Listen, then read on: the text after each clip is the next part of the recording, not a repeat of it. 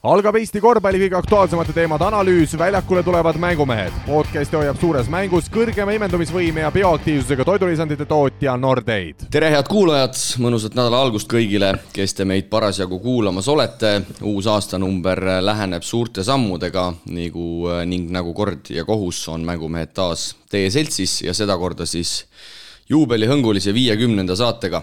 endiselt stuudios mina, Siim Raudla ning minu kõrval mehed, kes saate nimele kohaselt Kossu asja hästi tajuvad. tere tulemast, mängumehed Priit Vene ja Kristo Saage. tere! tervist! niisiis, täna läheme eetrisse viiekümnenda osaga, nagu ma mainisin. kas julgeme lubada, et vähemalt sama palju on veel, veel tulemas? Oot-, oota, teeme pausi, saluut tuleb praegu viiskümmend päris hea. selleks, te olite, kahekesi leppisite kokku selle alla? ei, me praegu siin üllatus endale, et me mõtlesime juba saja viiekümnenda osa juures, aga nii aeglaselt läheb. jaa, viiekümnes. viiskümmend normaalne jaksame veel. hea, et nii paljugi ju. jaa, jaksame. kui kuulajaid on, siis paneme edasi. aga koondise mängude nädal, täna siis äh, suures plaanis äh, keskendume, keskendume sellele neljapäeval äh, võõrsil Saksamaa ja pühapäeval siis kodus, kodus Iisrael. olete saali minemas või ei ole? ei teagi. ei teagi kes teab siis? Kutse on küll saali minna, aga vaatame. kust kutse said? no vot on. vot siis no. ei räägi välja? ei, mis ma räägin. ma ei ole küll mingit kutset saanud. noh, see sa muidugi ei saa. ega siin ikkagi mingi, mingi tase meil, peab meil olema. ei ole midagi vastu panna yeah.. Priit, sa ei ole ka saanud? ei, absoluutselt. vot. nojah, selge, igatahes siis Kristo läheb pühapäeval saali ja meie siis äh, Priiduga tundub, et peame leppima äh, teleritega. igatahes äh, mängumeeste korvpalli podcasti viiekümnes äh, saade teeb otsa lahti. spordiväljakute spetsialist Spordiareenid toob teieni Eesti-Läti korvpalliliiga süvaülevaate. lisainfot leiad spordiareenid.ee ja spordiväljakud.ee. enne kui tuleme korvpallijuttude juurde, siis äh, Eesti-Läti liiga rubriigi koostööpartner Spordiareenid, Areenid paneb kõikide meie kuulajate jaoks sel nädalal meie sotsiaalmeedias käima Eesti rahvuskoondise pühapäevase kodukohtumise ennustusmängu, äh, millega täpsemalt tegu saab olema, seda saate teada, kui jälgite meie Facebooki ja Instagrami kanaleid, igatahes kõikide osalejate vahel loosime järgmise nädala saates välja siis võitja, kes saab endale circa saja euro väärtuse korvpallitoodete komplekti, kuhu siis kuulub näiteks korvpallipall, spordikott, pallipump, saunalina ja, ja palju muud, muud toredat, nii et jälgige meie sotsiaalmeediat ja, ja lööge kaasa, tänud spordiareenidele, et et asja töös hoiate. aga Pahv korvpalliliigas mängiti eelmisel nädalal lausa üheksa kohtumist kui nädalaga tehti algus kolmapäeval, kui Tartus läksid omavahel vastamisi seni võiduta püsinud Tartu Ülikool Max ja Moorits ning Pärnu Sadam. kohtumine kulges mõlemapoolsete, võib öelda vist tõusude mõõnadega, kuid lõpuks sai Tartu koondise pausile vastuminekuks ikkagi hooaja esimese äh, võidu kätte, nii et äh, võiduta meeskondi liigas enam ei ole, mina samal ajal kommenteerisin siis Sõle spordikeskuses kahe Kalevi vahelist kohtumist mille siis äh, lõpuks valitsev meister suutis kahekümne kaheksa punktiga võita, aga aga võib-olla täna üldse teeks väikse vahekokkuvõtte, sest et äh, selline kolmandik raamidest, kolmandik mängudest on Eesti-Läti liiga põhiturniiril mängitud ja ja kuna tuleb selline pooleteistnädalane koondise paus, siis ma arvan, et me, me võiks tabeli järgi hakata vaatama, kes kuhu jõudnud on, kes kuhu jõudnud ei ole ja siis selle raames neid, neid mänge ka nii-öelda lahkama lahkama hakata, et et tuleme selle Tartu-Pärnu mängu juurde, Tartu siis saab hooaja esimese võidu lisaajal.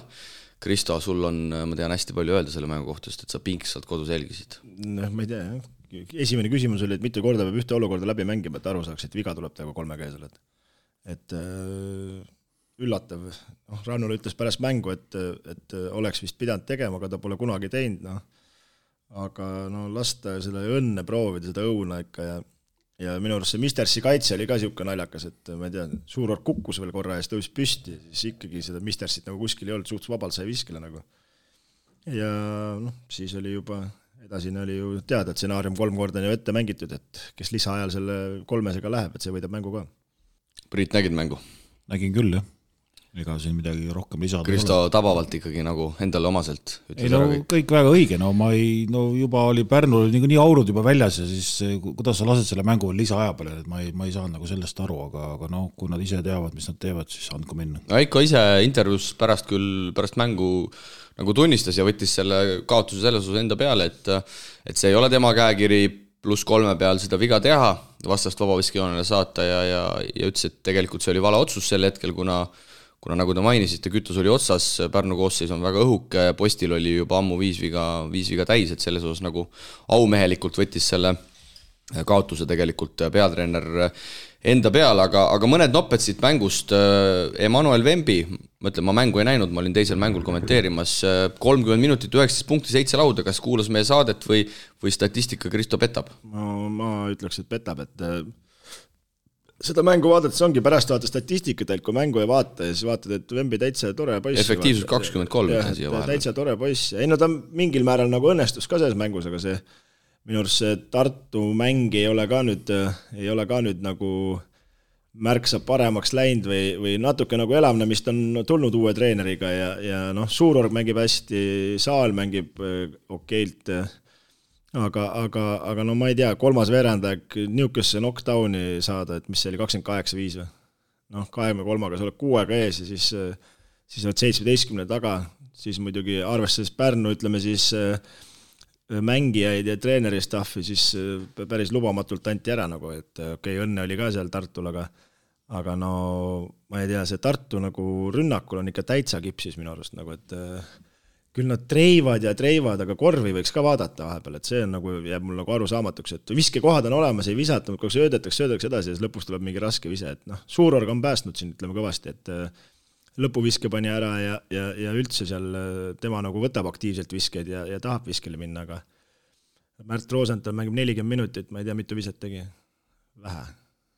lõpus seal midagi tegi, aga, aga jah. Märt võttis üheksa viset, kolm pani ära, üheksa punkti kuus lauda, neli söötu, kuus palli kaotust, aga olgu siis mängukäik ka. Enam-vähem lahti seletatud, Tartu võidab avapoole kuuega, siis Pärnule kolmas veerandaeg kakskümmend kaheksa, viis, Tartu võidab omakorda neljanda veerandaja kakskümmend kuus, üheksa ja lisaaja siis, siis üksteist, kuus, aga Kristo juba tuli Oliver Suuroru juurde, esimeses mängus Ogre vastu siis Masursi käe all kahekümne seitsme minutiga kuusteist punkti, ja nüüd Pärnu vastu siis kahekümne viie minutiga kolmteist punkti, no Priit, sa oled äh, seda meest ka Tartus äh, treeninud, et äh, noh, tegelikult seal see potentsiaal ja kõik on ju iseenesest olemas. ei no töömees on tubli ja eks, eks ta ikka areneb ja, ja noh, võib-olla uue treeneriga on jaotatud osad rollid ära, sest kui me vaatame statistikat, siis mõned mehed said ikkagi vähem mängida, kes kes enne hooaja alguses nagu rohkem said võib-olla mingid ümberkorraldused tehtud, äh, eks treener vaatab ka, kes trennis sisse viskab ja kes, äh, kes peale viskab, eks ju. et äh, tundub, et nagu mingisugused jaotused on tehtud, aga no anname neile aega, et ega nüüd on see koondise paus, et nendest me saame hakata rääkima ikkagi peale seda pausi, et nad saavad natuke aega atra seada ja teha oma, oma, oma mängu paremaks või, või, või mis nad siis teevad mis, mis ikkagi lätlase Elksnisega toimub, esimene mäng Maasursi käe all viisteist minutit üks punkt ja nüüd siis Pärnu vastu kaheksateist minutit null punkti ja kolm palli kaotust ja konkurentsitult võistkonna kõige kehvem pluss-miinus näitaja. Elksnis siis Pärnu vastu miinus üheksateist tema väljakul oldud, oldud aja jooksul, et, et kuidagi ei õnnestu tal, tal nagu üldse ei õnnestu ja, ja, ja kas no, Valmier ootab?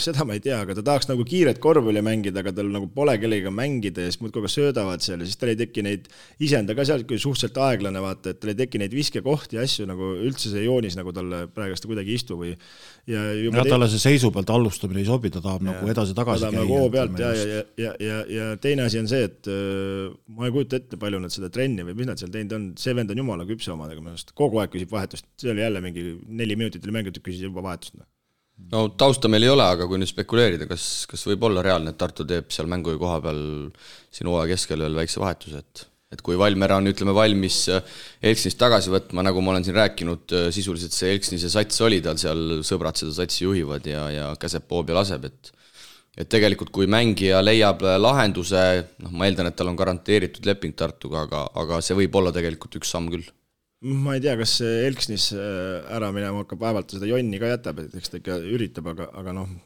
mängu algusest kohe ma mõtlesin ikka selle Vembikese peale, et, et et kas, kas siis nagu äh, ostavad mingi korvi alla ka mingi mängija endale veel juurde peale selle trungilase, et, et see on ikka ka päris õhuke ja sealt nagu ei tule nagu ka midagi, kui lõpuks tuleb see üheksateist punkti, aga nagu kuidagi nii nagu noh, see on nii juhuslik, et jah, nagu nii juhuslikult järgmine päev ei pruugi sealt midagi tulla. jah, nagu õnnestub küll, aga noh isegi tegelikult see Pärnu nagu ei suutnud ära kasutada neid, neid olukordi, noh, et et tema vastu võiks ju rohkem rahulikult rünnata, vaata, et aga, aga, aga seal Pärnul ka ikkagi koosseisus päris, päris õhuke, et mehed käisid nagu okis ühe minuti kaupa puhkumas, et aga nii kui Kirves ja Valeika platsilt ära võtsid, siis oli ka ikka päris pahandus. no kohe jõuame Pärnu juurde, Tartu osas veel ütleme viimane, viimane nope, Robin Kivi ka pärast seda kaitseväeteenistust ja, ja seda vigastust ikkagi ei ole kuidagi jalgu alla saamas, et et tema read ka üsna, üsna õnnetud, et, et noh, sealt on ka tegelikult Tartul päris palju veel juurde toota. kui me mõtleme nüüd eelmise hooaja Robin Kivi peale tagasi, kes ikkagi kohati domineeris seda mängu päris ilusti. no tema on selline tüüp, kes peab nagu regulaarselt äh, trenni tegema, kellel igasugused pausid sisse tulles ei, ei, ei sobi üldse ja, ja ja ega ta pole ju sealt sõjaväest tulles seda rütmi kätte saanudki, et äh, noh, ma ütlen, et võib-olla nüüd see periood, kus nad saavad siin võib-olla mingi kümme päeva või millal järgmine mäng on, ma ei tea täpselt, et saavad korralikult trenni teha ja joonist panna, et noh, äkki siis hakkab midagi lubama. jah, Tartule siin ikkagi päris pikk paus, sest et äh, kolmapäeval mängiti ja, ja tullakse siis uuesti väljakule ülejärgmisel kolmapäeval, kui võõrsil ei, vabandust, praegu eksisin, siin Graamo Tarvas ikkagi on, on esimesel detsembril, et et Tartul see paus läheb tegelikult äh, veel, veel pikemaks, et rohkem kui rohkem kui kaks nädalat, aga, aga ilmselt ikkagi see aeg äh, kulub Masursile ära, et nagu ta siin ka intervjuudes on öelnud, et üritab süsteemi juurutada ja, ja, ja eks tal mingi süsteem kindlasti on tagataskus olemas. No seda kindlasti, et Tartu jaoks on see paus praegust hea, et, et, et saavad nagu uue treeneriga all treenida ja et nüüd ole näha, kuidas nad sealt tagasi tulevad, et kas äh, on reaalselt mingeid muutusi tuleb või tuleb hakata tõesti koosseisudega muutusi, neil vist on järgmised mängud on hoopis äh, Põhja-Euroopa liiga. jaa, seal on vist äh, detsembri alguses nad ja, mängivad jah ja, kodu, koduturniir on koduturniir, et seda siis, et noh. noh, see annab ka neile väikest hing-, hingetõmbeaega, ütleme, koduse tabeli suhtes, noh muidugi seal selle võistluse peale nad peavad ikkagi midagi ka juba näitama, kui nad tahavad kevadel edasi mängida jah, siin saab, kes neil oli, see Jenissei Krasnojarski vist läks ka sinna veel liitus, tuleb ju neile mängima sinna, noh, see on neile korralik proovikivi no,. paras proovikivi, jah. jah, et seal, aga ei, praegust äh, ei ole väga, väga, väga positiivselt meelestatud ei ole, ütleme nii, et mingid ilmingud on, aga, aga samas ega seal mehed ju nii palju ei muutu, et, et kui need lihtsalt kõik vennad peavad ise panema nagu juurde, et praegust nagu noh, Trungilas teeb oma lauas ära, kaitses seisab ka ära, noh, viskab mõned punktid ka stabiilselt, aga ülejäänud on küll nagu niisugune liiga juhuslik ja Tartu siis äh, Põhja-Euroopa liigas esimesel ja teisel detsembril kodus kõigepealt Valmiera kolmapäeval ja neljapäeval. Valgevene sats Borisven, keda ilmselt mäletame Balti liiga aegadest, tulevad siis Tartu Ülikooli spordihoonesse mängima ja, ja Tartul siis esimesest voorust on üks võit, üks kaotus, võideti Liepajat äh, võõrsil ja, ja kaotati siis poolakate, poolakate Anvilile, aga äh, Pärnu on siit paslik kohe, kohe ette võtta ja nii palju siis ütlen ära, et Tartu on hetkel tabelis kaheteistkümnes ühe võidu kuue kaotusega ja kindlasti, kindlasti ootused olid tunduvalt suuremad, aga Pärnu, ütleme siis nii, et pusib kõvasti oma väga lühikese koosseisuga, aga aga selles osas kasu vähe, et kaotad sa punktiga või kaotad sa lisaajal, et kaotus läheb tabelisse sellegipoolest kirja. jah, et siin nädala teises pooles ju mängisid VEF-iga ja, ja, ja ka väga tummiselt mängisid, arvestades koosseisu, ainult kolmega kaotasid, et seda mängu ma küll ei näinud, aga, aga üllatav natuke et väga valusad kaotused TalTechile kodus ühega, lisaajal Tartule viiega ja siis, siis VEF-ile kodus veel kolmega, et see, see Priit sööb päris kõvasti. no sööb jah, sest tegelikult kui võtame ausalt, siis TalTechi mäng oli ju täiesti oma käes, Tartu mäng oli põhimõtteliselt oma käes, no VEF-iga see, et nad hästi mängisid või vähemalt äh, tulemus hea jäi, ega VEF nüüd viiendat käiku sisse ei pannud, kes koha peal vaatas, nagu tundis seda, seda tempot, ütleme seal aga noh, me võime rääkida mis iganes, aga siin tuleb üks valus mäng neil kohe veel otsa ja kui nad selle kaotavad, siis kukuvad hoobilt ju kaheksa hulgast välja. et äh, noh, mis siis korrektuure teha või kui me natuke laiemalt nagu lahkame, siis no tegelikult ju tuleb välja, et äh, praktiliselt äh, peale Valeika kõik välismängijad on ju tegelikult ämber. musta ja pikka ei lasta üldse Nigeeria meest väike mängujuht ei olnud mängujuht, äh, läks minema. ja seal vist see ja, Mistersiga on suured probleemid selles mõttes, et ta ei kannata ju tempot ja ta ei kannata ju kaitset. noh, kui esimestes mängudes võib-olla see ei selgunudki, siis nüüd on ju väga selgelt näha, et ta ei suuda ju katta endast, äh, endast kiiremaid mehi, ütleme, ta ei suuda katta selliseid oma, oma tasemel mehi, et, et äh, noh, ja neid äh, nõrku kaitsemehi seal Pärnu satsis on ju, ju veel, ütleme, ja siis noh, pusivad, pusivad, aga ma räägin, et üks kaotus veel ja on juba tabeli kaheksa hulgast väljas. jah, et kui siin äh, nendele välismängijate jutule veel lisada, siis äh, mängujuht Casey Hill, et see hinna-kvaliteedi suhe ikkagi ei olnud päris, päris hästi paigas, et olevat olnud päris, päris kõva palgaga mees, et numbrid olid ka tegelikult päris okeid, aga, aga jah, ilmselt ei olnud ka see mängija tüpaaž päris see, mida Rannula otsis ja, ja Mistersi jalu, jalgealune pidi olema ka nii ja naa, et siin on spekuleeritud, et Pärnu ikkagi ühel hetkel võib võtta ühe tagumise ja pika juurde aga selleks ilmselt on vaja kellestki veel, veel no kellestki peab enne vabaks saama. just, et et ja seetõttu see Mistersi no, nimi Mistersiga ka... tagasi tulles ütleme noh, kui tuli suve keskel või kuskil seal suve teises pooles see uudis, et võetakse hea lätlane, eks ju, oli algul kõigepealt öeldi välja, siis tükk aega oma peas krutisin läbi, et kes need võivad siis küll olla, kes need head lätlased on. Ja siis, kui see Mistersi nimi tuli, ma mõtlesin, et kas see on nüüd mingi nali või või, või võetakse veel mingi teine lätlane, eks ju, et, et, et noh, nagu ei, ei, ei, ei osanud nagu kokku viia, ütleme, et sest see Misters on tegelikult siin ju meie ringkonnas juba mänginud, ta oli ju VEF-is ja, ja ja isegi Tartuga tema vastu mänginud, et noh, hea, heast lätlasest on ikka asi kaugel no ise ka praegust jäin mõtlema, et kui tuli see jutt, et äh, parema viskega, parema kaitsega kui Rosenthal tuli vahetus asendus. suudab mängujuhti mängida. ja, ja, ja siis tuli see Mistersi nimi, hakkasin mõtlema, kurat nii tuttav, et VEF-is ka mänginud ja noh, praegust vaatad küll, et äh, visked on ka suhteliselt juhuslikud äh, Äh, mõned kukutas sisse seal TalTechi vastu, siis tänu sellele tulid nagu, olid nagu mängus, on ju, aga seal ütleme, seal TalTechi mängus ütleme, puhas TalTechi enda ämber, et nad seal üldse nii kaugele lasid, on ju. ja, ja, ja no hetkel ma ei kujuta ette, noh, nii kui nägime ju ka Tartuga, et kui post äh, tegelikult äh, enam-vähem noh, visked muidugi täiesti ebakindel, visked ei lähe üldse, aga mängu juhtis nagu enam-vähem, sai neid palle sinna pandud, vist oli kaheksa või üheksa söötu, on ju, aga aga no teist mängujuhti üldse pole, noh et see on nagu see, kui niisuguse koosseisuga lähevad, siis ongi see reaalsus, et nad ei jõua kaheksa hulka.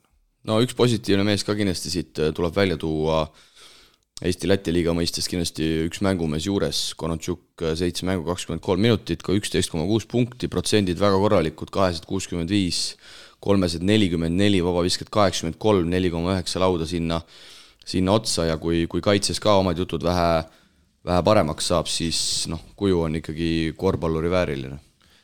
no teda saaks ära peita, kui kõrval oleks kõvad kaitsemehed, aga praegu on selline seis, et äh, seda Konotšuki ei peida kuskile, sest kui tulevad seal Misters ja pingi pealt paar vahetust, siis äh, siis ka need ei suuda kaitses ära seista ja Konotšuki tegelikult äh, ütleme, sirged jalad ikka, sealt minnakse ikka mööda vasakult ja paremalt. kui sa ütled punkti keskmise, siis ma arvan, talle keskmiselt visatakse rohkem vastu.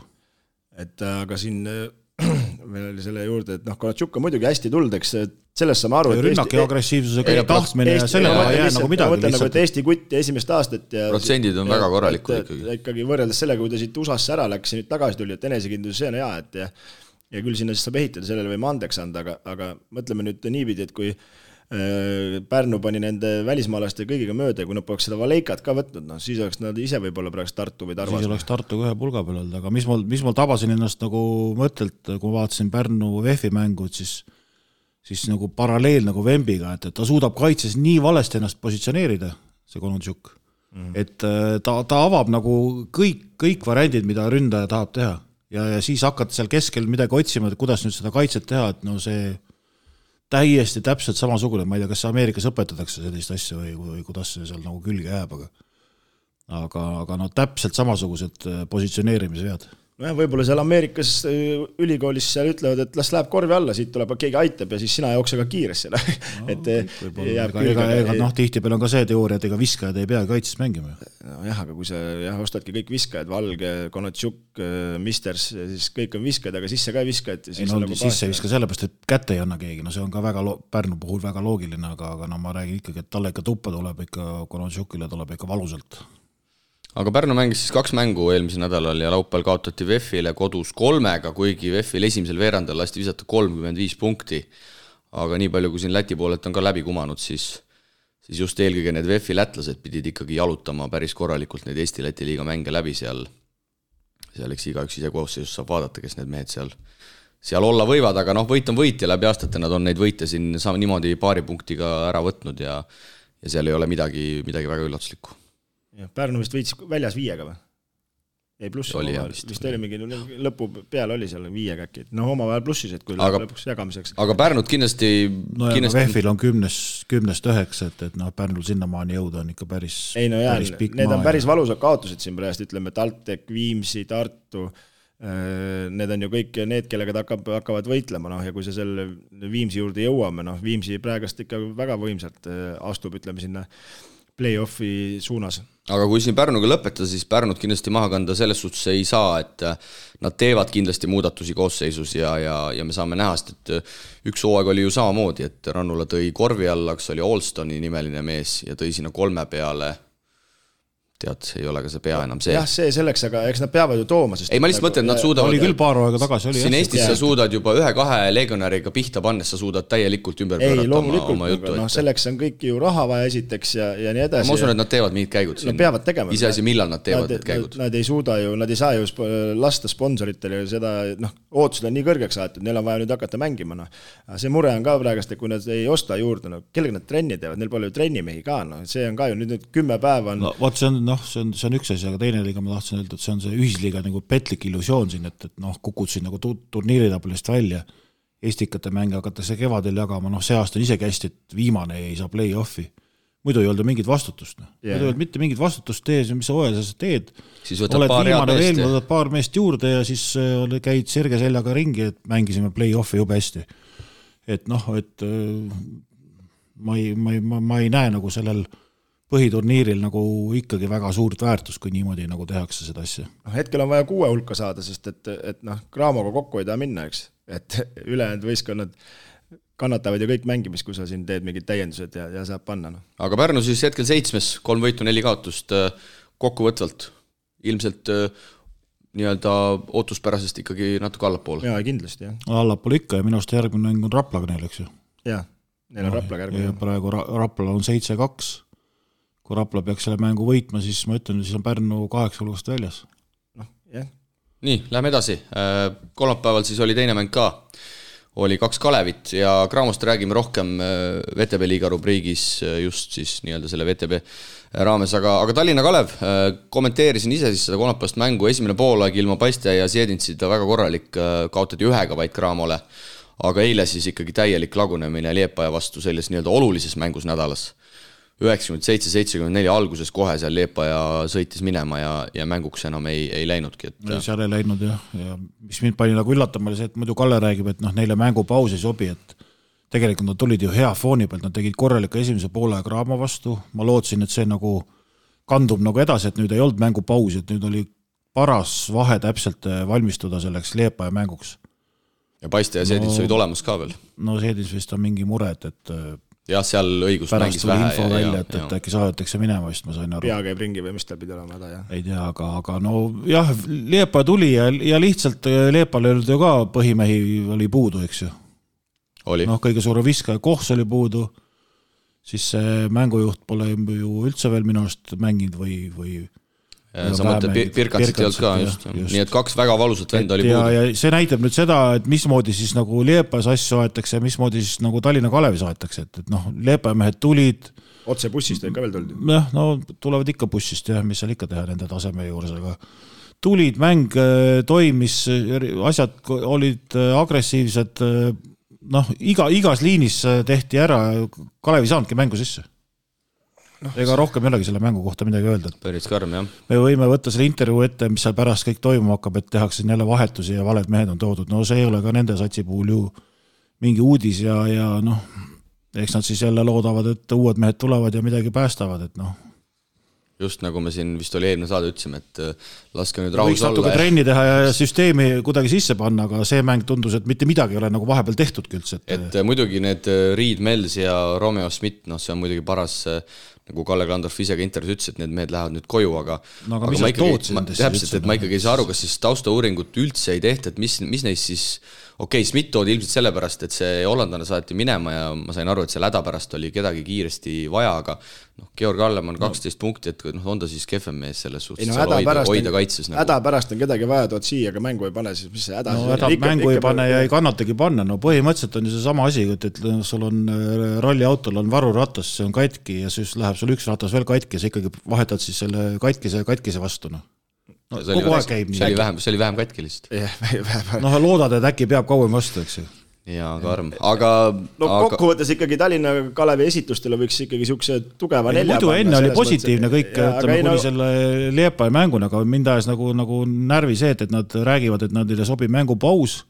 Nad said hea mängu Kalevi Cramo vastu, noh ja siis tulevad täiesti ette valmistamata, et ma ei, ma ei kujuta ette. noh, siin kui palju seal ongi, vaata, et kas Liepaja vahib videosi ja skaudib ja teeb ja Kalle juures vaevalt neid tehakse. võtame selle Liepaja ikkagi jälle lahti, mulle meeldib siin haavadele soo raputada, Karlis Šilins kakskümmend üks punkti üheksa lauda, Sigmar Raimo viisteist punkti üksteist lauda, kaheksa söötu, kaks tuhat viis sündinud Juris Vitols kümme punkti viis söötu, et äh, no ma räägin, tulevad- noh, me rääkisime kunagi mõned saated tagasi, tegelikult see treener on, on noortevõistkondades, eks ju, Läti koondises olnud, U üheksateist MM-il jah, teevad öö, süsteemset ja korralikku trenni.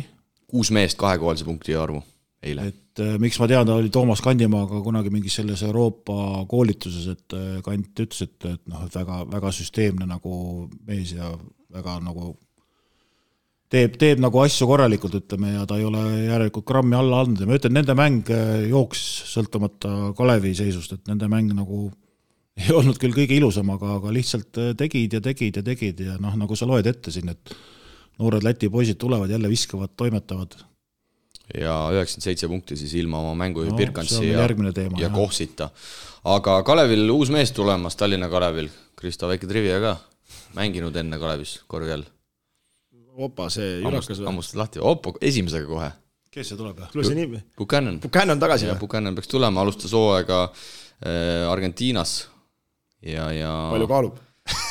ei, täitsa head numbrid, seal kolm mängu oli mänginud, ma vaatasin ja sihuke double-double keskmiselt mäng, et, et peaks olema päris heas seisus.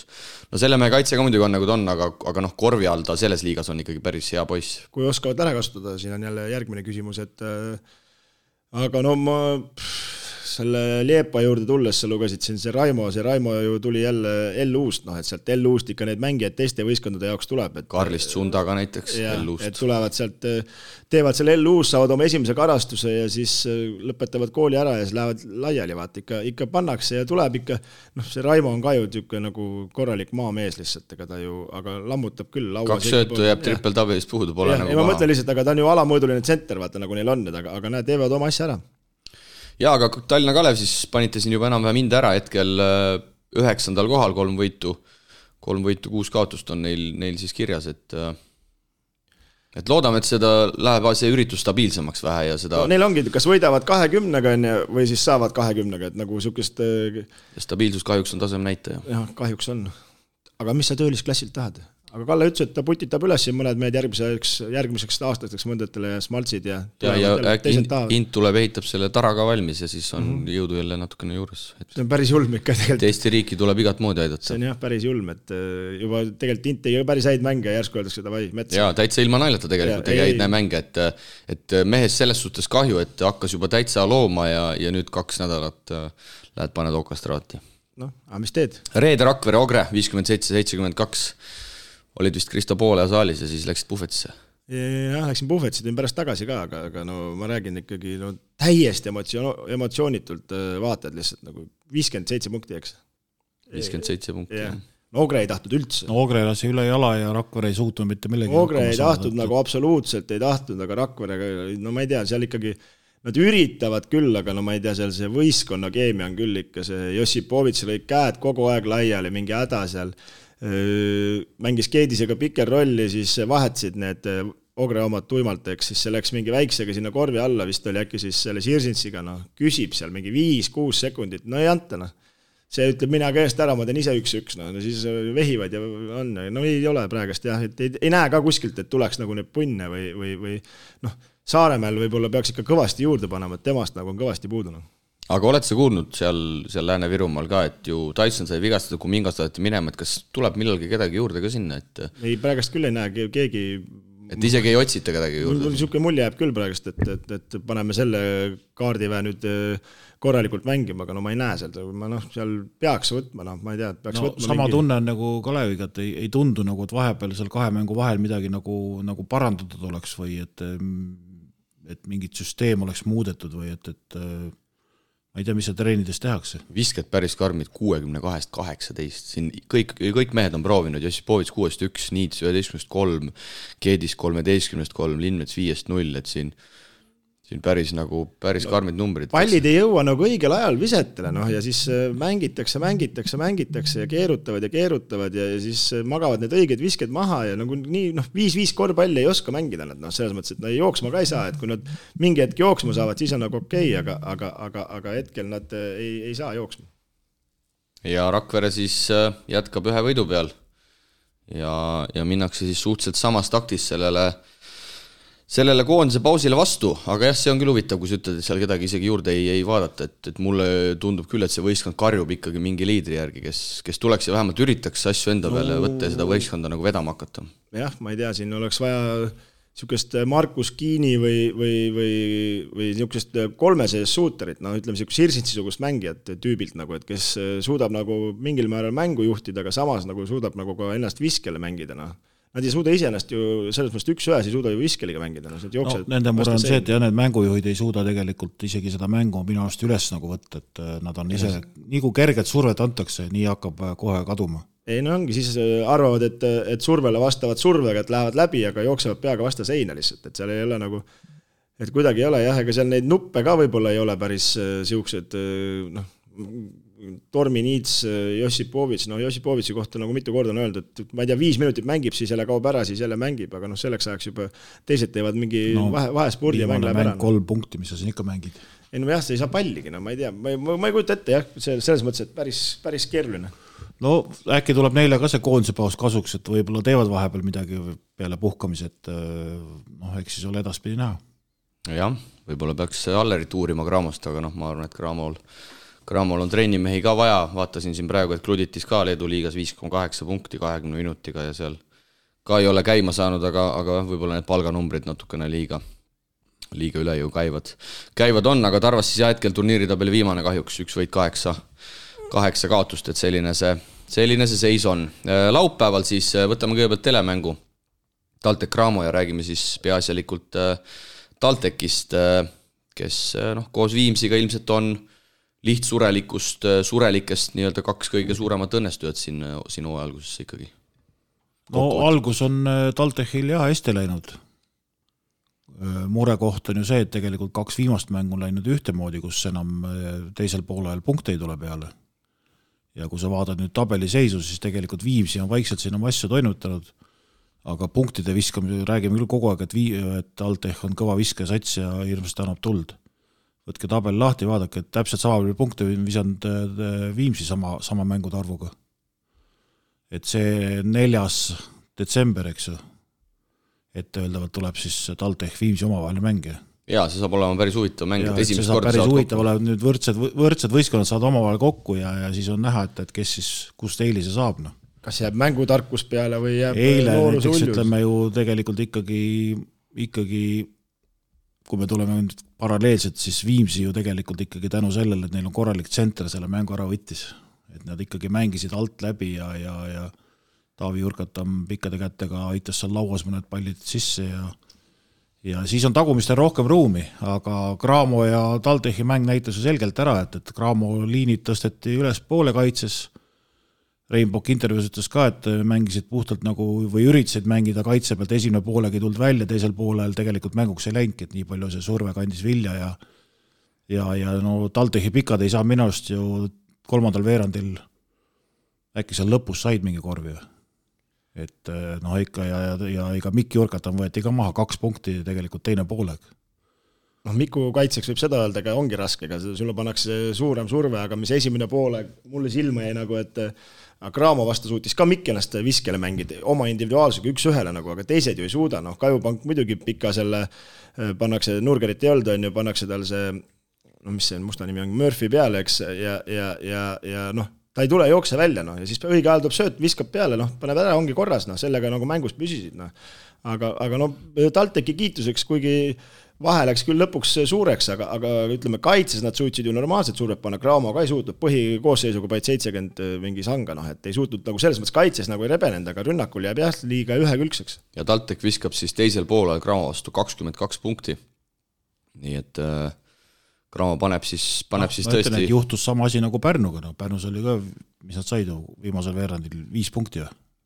Äh, jah, üksteist viis jäi no. Noh. kolmandal ette... veerandil oli täpselt sama seis, minut kolmkümmend kuus, ma ütlesin intervjuus ka või seal saates, et ülekandes, et äh, minut kolmkümmend kuus oli kolmanda veerandi lõpul, neil oli viis punkti, Eerik Eedus tabas kolmese. ja siis nad said kümme punkti kokku minu arust kolmandal veerandil. et noh, tegelikult äh, kaheksa pool minutit olid nad ka viie silma peal et ikkagi jah, kuidagi nii kokku kuidagi kuivab, et kui visetele, vis-, kolmestele ei saa viskele ja sisse ei pane, siis nagu teist ideed nagu ei ole, et sellega nagu jookseb no kokku. tegelikult kolm viimast mängu TalTechil äh, ei ole head olnud, et on olnud hea vaid see, et kaks tükki on ära võetud, ega see Rapla kodumäng ei olnud ka mingi eriline sooritus, et äh, mulle tundub, et nendele see koondise paus tuleb ka õigel hetkel, et seal natukene jalad on meestel pehmed ja, ja nagu Kristo teab hästi, et kui jalg on pehme, ega siis vise ka väga ei ei lähe, et, et ma arvan, et selles suhtes nad on isegi hästi ära pääsenud, et nad selle Rapla ja Pärnu sealt tegelikult kätte said. no kindlasti no, kindlasti, et äh, mis on tähtis, et võit on tabelis, eks on ju, et aga, aga kui me nüüd mõtleme selle peale, et nad eh, tahaks suurematega mängida, siis ju täpselt üks-ühele tulevad ju need mured, Ventspils, millega pani magama ja Cramo, noh, et ikkagi ja. korvi alla ei ole, korvi alla ei ole ja siis noh, Nad võivad olla agressiivsed ja kõik, kõik ongi ja jõuavad igale poole ja tahavad palju, aga, aga ikkagi äh, läheb raskeks. jah, ega Var-, Varrak seda pärast mängu ka intervjuus suures plaanis tunnistas, et et tuleb lihtsalt mängida nendega, kes on, kui, kui ei ole no see on õige suhtumine, see, sa ei saagi muud moodi teha, selles mõttes, et ega kokkuvõttes ju võite tuleb, mängupilt on okei okay,, noh, aga kus sa seda muutust teed, et ega seda raha ei kasva esiteks puu otsas, on ju, ja teiseks ega korralikku pikka, kes nende süsteemi sobiks, kes jõuaks üles-alla joosta, seda on ka raske leida. jah, lähme siit kohe edasi Viimsiga, kellel see pikk on olemas, ma ütleks, Roland Saakise näol ja vaatasin ka ise eile seda Läti ülikooli Viimsi mängu ja esimesel poolel vedas Saakis, kehakeel oli küll selline, et mina nendele Läti ülikooli nagadele küll ei kaota. Ja teisel poolel hakkas siis vedama Rain Veidemann, kes esimesel poolel ebaõnnestus seal kets, ma vaatasin, läks vist lausa katki. Ja viis punkti, viis palli kaotust oli esimesel poolel, lõpuks Veidemannil oli kakskümmend kirjas ja sealt pani päris olulisi ja valusaid ja raskeid, raskeid viskeid ära, et, et jällegi me peame Viimsit kiitma, esiteks kindlasti selle eest, et ilma Karl-Juhan Lipsuta nad läksid Lätti, nad läksid küll Valmierasse päev varem, võitsid seal kõigepealt raske võidu viiega ja siis teisel päeval järjest mängides võitsid nad ära ka Läti ülikooli kuuskümmend seitse, viiskümmend seitse, nagu me siin enne saate algust ka rääkisime, surusid oma mängutempo ikkagi peale ja tegelikult, mis mulle meeldis et Viimsi oma poisid ka tegelikult just teisel poolel päris valusatel hetkedel, äh, sa Priit ka seda mängu jälgisid, seal. Jörgen Rikberg tegi kaks päris äh, valusat korvi õigel hetkel, Ron Laanemaa tuli, tabas valusa kolmes, et, tegelikult sealt pingi pealt äh, sellises tähtsas mängus tuli ka seda abi päris ilusti. jaa, no nüüd oli noh, ma arvan, et Rikberg tegi võib-olla oma sel hooaja kõige parema mängu äkki. ja olgugi, et viis punkti, aga jäi plussi ja, ja selles suhtes, et väga olulised korvid, kaks tükki Just. seal kolmandal ja tema pealt ei saanud nagu ära tulla ja ta hoidis ikkagi seda teravust nagu üleval. Ja, ja noh, Ron sellisel, sellise mänguga mõned minutid peaks ikka iga mäng teenima, et, et natuke kaitses võiks nagu vähe tihedamalt istuda, et temasuguse kasvuga või tema kasvuga peaks nagu, nagu rohkem äh, hakkima, aga, aga esimene mäng ja väljas ka kohe, et võib-olla olid närvid läbi, aga ja temagi seitse aga noh, see kolmene oli, kolmene oli valus muidugi ja see oli ka päris sellisel äh, murde, murdemomendil jah. seal oli, seal oli umbes, et kui kui mööda panevad ja, ja LU õnnestub, siis minu arust oleks isegi LU juhtima läinud. ja tegelikult kõik äh, põhimehed seal, ka Laane pani vasakust nurgast ühe valusa kolmese, Harris tõstis seal paar tükki ära, et selline, selline kollektiivne võit ja, ja ma ikka eile päris süvenult seda mängu vaatasin ja no tegelikult Harris teeb ikka väga palju selliseid asju, mis äh, statistikas ei kajastu, lahtised pallid, lükkab lauast omadele niisugused mm, viiskümmend, viiskümmend pallid on minu meelest kõik tema omad, mis nagu statistikas ei kajastu, et äh, täiesti jackpot. oli jah, seal oli üks hea moment, oli visati vabaviset ja, ja,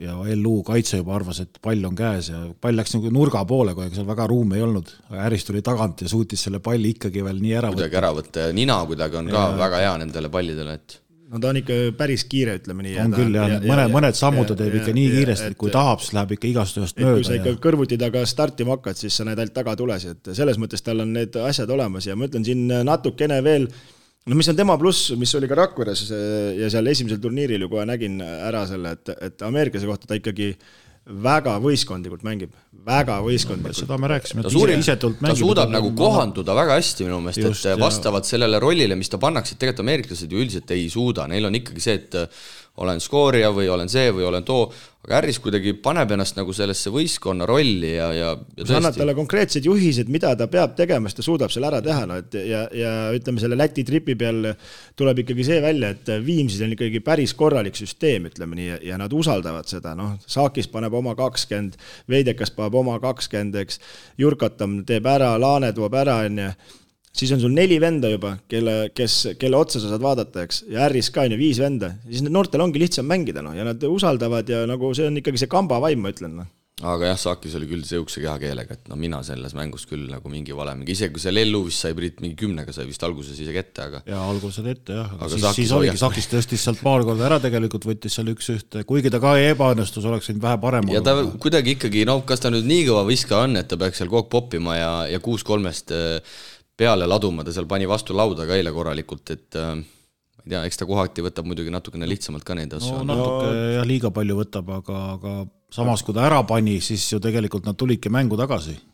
et, et noh. jah, aga no pigem pani korvi alt ära nojah, aga seal tema puhul ongi, seal tundub nagu seal Tartu mängus pani seitsmest viis või mis ta pani ja noh, pärast seda läks nii kuumaks, Rakvere mängus ka ju pommitas aga peale, noh lõpuks vist pani kaks tükki ära, onju.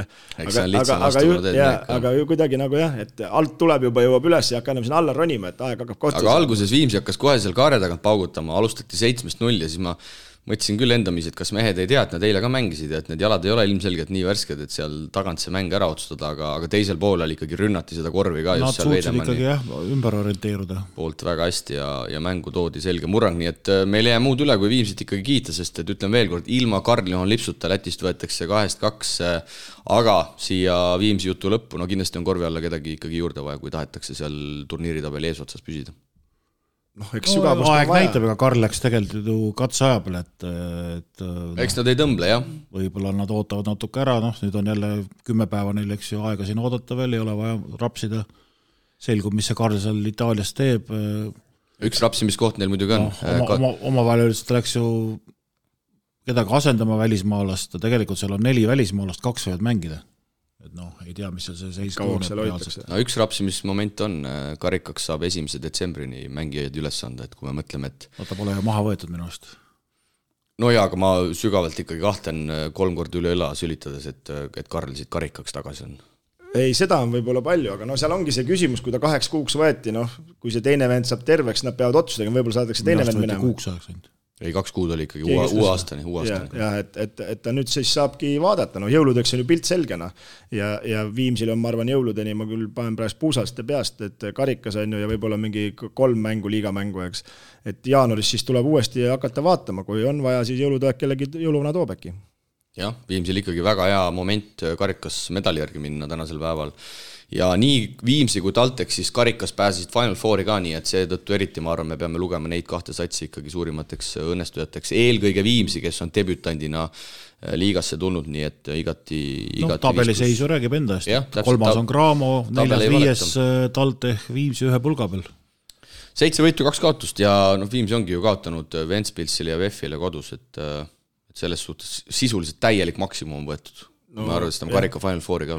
ei kindlasti. enam paremini väga ei saagi. Neil ärakukkumisi pole ja, ja, ja nad on ikkagi stabiilselt, nad pole küll kellelegi minu teada mingeid suuri kolakaid pannud, et aga, aga stabiilselt võtavad seal võistkondlikult kümne punktiga niimoodi ära need võidud ja mis kõige tähtsam, võit. Noh. ja ma kiidaks Rain Veidemanni ka, et et ta on selgelt kaptenina selles võistkonnas võtnud sellise äh, nii mängulise kui ka sellise riietusruumi äh, liidri rolli ja ta on väga hästi seda võistkonda, ma ütleks, koos hoidnud, et no., et Rainile ka viis pluss. no jaa, Rainil praegust on nagu teine noorus peale tulnud, et hingamine, et äh, ümber tema ehitatakse ja Rain no. kipub muidugi hooaja keskel tavaliselt ära minema, ma loodan, et see aasta seda ei juhtu, sest et no, see oleks muidugi päris, päris no, kõva. see, see oleks juba liig, noh, ma arvan, et ta ei saa minna see aasta, sest et ta ju vedas, ma arvan, ma ei küll ei tea tausta, aga ma arvan, et ta vedas selle Saakise ka siia läbi tema tuli, et koos nad ju mängisid seal Saksamaal ja ja nüüd, kui ta ketsid tõmbab, siis on, siis on muidugi Saakis võtab tal poole lühemaks teeb kõigepealt, ma arvan.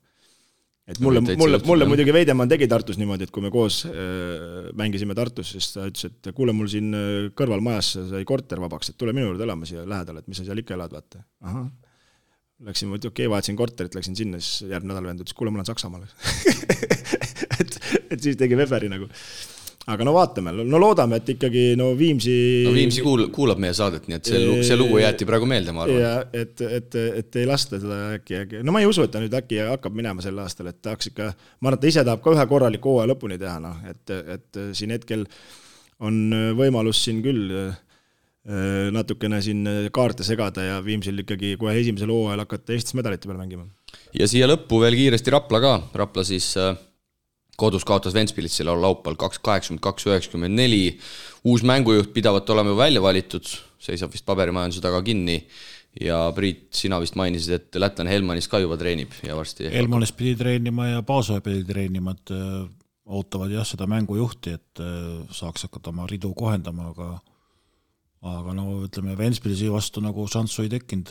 aga äh, kõige suurema küsimärgiga võistkond ikkagi endiselt, sest et me ei tea selle meeskonna täit potentsiaali endiselt, kuna seal on veel paljud vigastatud, milline see mängujuht välja näeb, ehk siis selle meeskonna osas prognoose teha on ilmselt hetkel kõige raskem. väga raske, väga raske, sellepärast et äh, no kõigepealt peab tulema väga hea mees, kes sobib sellesse ansamblisse, sellesse joonisesse, kas ta hakkab teisi paremaks tegema, kas ta suudab palli näiteks normaalselt isegi üle tuua, sest praegu tegelikult on ju Ventspils näitas ikkagi Rapla murekohad ära, et, et mingil hetkel jällegi samamoodi, et seda noh, pall läheb täiesti sinna, kuhu nagu vastasvõistkond tahab, mitte kuhu Rapla tahab.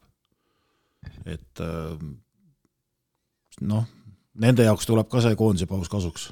Aga tabeliseis Kristo Raplal on ikkagi kehv, et äh, tabel ei valeta, nagu öeldakse, kaks võitu, viis kaotust ja ah, okay, ma tahtsin küsida, mis see seis neil on, et, et me võime ei... rääkida, et me anname aega, no aga ei ole ka teiste siin kõrval parem, ütleme, noh, ma ütlen, et Pärn no, selle... Pärnu seitse-kolm ja Rapla seitse-kaks no Rapla kasuks räägib see, et nad on vähe mänginud, nad on seitse mängu mänginud no, ainult, VEF on kümme näiteks, no. VEF on näiteks kümme. kui nüüd äh, selles mõttes tuleb tabeli seisukoha pealt äh, tähtis mäng Rapla ja Pärnu omavaheline? minu arust üldse selle, selle tagumise otsa juures hetkel, kes siin tabelis on, äh, Tarvas, Tartu, Pärnu, Rapla, Tallinna Kalev, nüüd on viis võistkonda ja meil Eestis kokku on siis kaheksa, eks. ja viis võistkonda kes teeb praegust õige otsuse, võib kohe tš, tõmmata sealt äh, neljanda koha peale ja play-off'iks väga hea asetus. selles mõttes, et äh, noh, ma ei usu, et Viimsi nüüd nii ära kukub või, või TalTech nüüd järsku teisel poolel nagu enda mängust nii ära kukub. aga nendel võistkondadel on juurde nagu nii palju panna lihtsalt praegust minu arust, et, et siin on nagu no Rapla, ma räägin, see on nagu, see on nagu üllatusmuna, vaata, iga mäng hakkab pihta, vaata, et kes on. ei no mis on, mis on veel pull tegelikult siin Eesti-Läti liiga kontekstis äh, seitsmendat ja neljateistkümnendat kohta Kristo mitu võitu lahutab? no kaks. kaks võitu yeah.. Pärnu on seitsmes, kolm-neli ja Rakvere on viimane üks-kaheksa, et noh, tegelikult kaks võitu ja. ei, ei no ma, noh, ma räägin kokkuvõttes, kui Tarvas äh, oleks selle L-Uul selle korvi alt sisse visanud üks võit juures, oleks äh, suutnud selle Leepaja väljas ära võita, mis kahel lisaajal sai, on ju, kaks võitu juures, eks. noh, oleks kolm võitu, nad oleks ise ka sealt tabeli keskel praegu. aga on samamoodi, noh. aga, aga, aga Tartul piisab praegu kahest võidust äh, ja siis tuleb see kodune karika Final Four kui nad võtavad kaks võitu, tõusevad tabelis kaheksa hulka ja Final Fouril saavad ka kodus veel mängida, nende poolaasta kohe hoobilt uuesti me räägime, me räägime ja. siin sellist halleluuja juttu. jah, aga ma lihtsalt äh, tahaks öelda selle nagu veel lisaks, et aga lihtsalt kui seda mängu, mäng, võistkondade mängupilti vaatad, siis no seal Tarval nagu ei ole nagu ei, see on teine asi. see ei ole nagu see tabeliga eriti tabeli valet, ütleme nii, noh. see on jah, teine, teine ooper, et me peame vaatama, kuidas keegi ikkagi aga noh, kindlasti siin kuu aja jooksul tuleb äh, täiendusi, ma arvan, nii Pärnu peab endale ostma kedagi, noh, Tarvas peab endale kedagi ostma, kui tahab ja no tahes-tahtvat, ma ütlen, Tartu peab ka endale kedagi ostma, sest et see, selle, selle satsiga nad eh, no ma ütlen, siin põhiturniir on niisugune suur küsimärk selles ürituses, et kes mida üldse peab tahtma. no täpselt kui..., palju nad üldse sellele, võib-olla mõni sats lööb Eesti-Läti liigale käega, siin tiksub veel kaks kuud ja siis enne Estikate play-off'i siin kuu enne, ütleme, võtab endale mingid täiendused. nojah, aga kui sul tabeliseis on nii kehva, et võib, võib-olla siis noh, no okay, viimast kohta üritatakse vältida, see on selge päev, noh aga jaa, aga Craamoga ka kokku ei taha minna. no mis siis ikka teha, no lähed kokku, saad kaotada ega siis äh, vähemalt, vähemalt see viimaseks. sa ei lähe Kristo Craamoga? aa, ei lähegi või? esimesed kaks on vaba või? ei ole, viimane ei saa peale, esimene on kohe otse sees. aa, ja siis teine seitsmes jah? aa, siis on, siis on vab see, siis no, on ma räägin, noh. no, no, no novembri nagu lõpp ja Kristal ka see süsteem. selles teeb. mõttes, et noh, siin oli ju nüüd tuli paar päeva tagasi uudis, et äh, see liiga, Läti liiga jätkub veel kolm aastat no mina ütlen ausalt ära, et sellises kontekstis see liiga on üsna nagu suur küsimärk, et kui me vaatasime ka eile Viimsi mängu, kuidas Läti kohtunikud totaalselt pandi seda vilet ikka ühele poole ja kõik kahtlased viled olid LU kasuks ja au Viimsil, et nad ära kannatasid ja väga sõna ei hakanud võtma ja tulid sellest mängust võiduga välja, aga sellises kontekstis on see ikkagi nagu kergema vastupanu teed minek, et et me ei ürita oma koduliigat tugevamaks teha, vaid üritame mingisugust võistlustel osaleda, kus põhiturniir on suure küsimärgiga. et ja siis tuleb veel pärast see Estikate variant otsa, et, et noh, ikkagi väga, väga suur küsimärk on selles ürituses no,. tore on rääkida küll, et, et igavad mängud oleks, kui mängime ainult Eesti võistkondadega ja ja kõik niisugused asjad, aga, aga no kui ümberringi tehakse ikkagi oma liiga nagu kõige tähtsamaks ja siis mängitakse mingisugust äh, muud sarja, siis meil kuidagi on nagu läinud vastupidi, et oma liiga nagu jäetakse kõige õnnetamasse seisu ja, ja noh, kevadel tehakse mõned head mängud seal, play-off huvitav, kõik räägivad jälle vägevalt korvpall paneb, aga tegelikult on, on asi kurb ja, ja kui just siin Siim loeb iga kord neid Läti noori nimesid, siis äh, noh, Nende jaoks on see hea. Nende jaoks on see hea, jah. lätlaste no, jaoks lätlaste jaoks on see pluss, sest et ne, nemad, nende noored saavad kalastada ja teha, aga meil neid noori pole. no, no nii, para, nii paraku on, jah. ja meie oleme ainult välismaaste peale ja noh, ma ütlesin, see oli kümme aastat tagasi või rohkem, ma ütlesin Aare Allikule, oli see juba isegi rohkem oli, siis kui Balti liiga veel oli, ma ütlesin talle, et Aarekene, kas sa saad aru, et oli minu arust Aare Allikule kellelegi kohtunikule ütlesin, et me lähme Lätti või Leetu meil tehakse, me mängime kogu aeg äh, kuus viie vastu, eks, meil tehakse selg prügiseks, eks, ja siis me tuleme siia mängima, siis te vilistate siin ka veel nende poolt. no meie omad vilistavad ausalt ja seal pannakse oma poole, no et ja, ja, ja paraku, paraku see kolme aastaga, mis siin või kolmas aasta, mis siin selles liigas käib, on minu arust kolmas aasta. Ventspils, Paus, Cramo, neljas. neljas, noh, et mm. ei, ei ole nagu midagi muutunud, et no ma eile ma vaatasin seda Viimsi mängu ja ma ütlen, et nad olid väga tublid, nad ära kannatasid selle vile, et, et no aga ebareaalne no see ongi see, aga no meie lähme juba sinna Eesti võistkonnad, siis me juba teame, et sealt tuleb, sa pead vaimselt ja psühholoogiliselt valmis olema selleks ja sa ei tohigi murduda, et et noh, seal ja, väga, väga kui sa lähed ülejäänud eurosarjasid mängima, siis sa ei lähe ju sellise teadmisega, et, et ei, sõidame, sõidame Belgiasse, kindlasti pannakse meile käru, noh, või sõidad äh, Moskvasse, pannakse käru, ei, ei panda, sellepärast et seal tulevad rahvusvahelised kohtunikud, kui on kui on rahvusvaheline liiga, siis peaks nagu selle koha pealt ka midagi ette võtma, et et oleks nagu sõltumatud kohtunikud, et see noh, siis oleks need mängud huvitavad. seda vist on mõeldud, nagu aga, aga, aga see maksab nii palju raha. no jaa, aga siis ei tasu üle varju hüpata, noh siis tuleb teha neid asju, mis, mida kannatab rahakott. nii et küsige, küsige Pahvilt raha juurde ja, ja küll saab, aga Eesti-Läti liiga läheb siis pausile, järgmine sel nädalal mänge ei ole ja jätkatakse siis järgmisel kolmapäeval, esimesel detsembril Petse Kalev Cramo ja Rakvere Tarva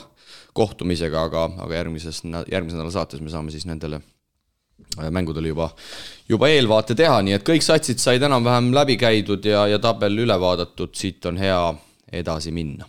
korvpalli Euroliiga kuumimad teemad aitab mängumeestel teieni tuua Eesti Kütusepank, Terminal Oil kütusepank Terminal Oil toob teieni Euroliiga eelmise nädala topeltvooru jutud, kui eelmisel nädalal sai mängitud nii kümnes kui ka üheteistkümnes voor. pärast eelmist nädalat enam võiduta meeskondi pole, nagu siis ka Eesti-Läti liigas, kui leedukate Kaunase Žalgiris suutis võita lausa oma mõlemad topeltvooru mängud, noh, Priit, mis siis nüüd toimub?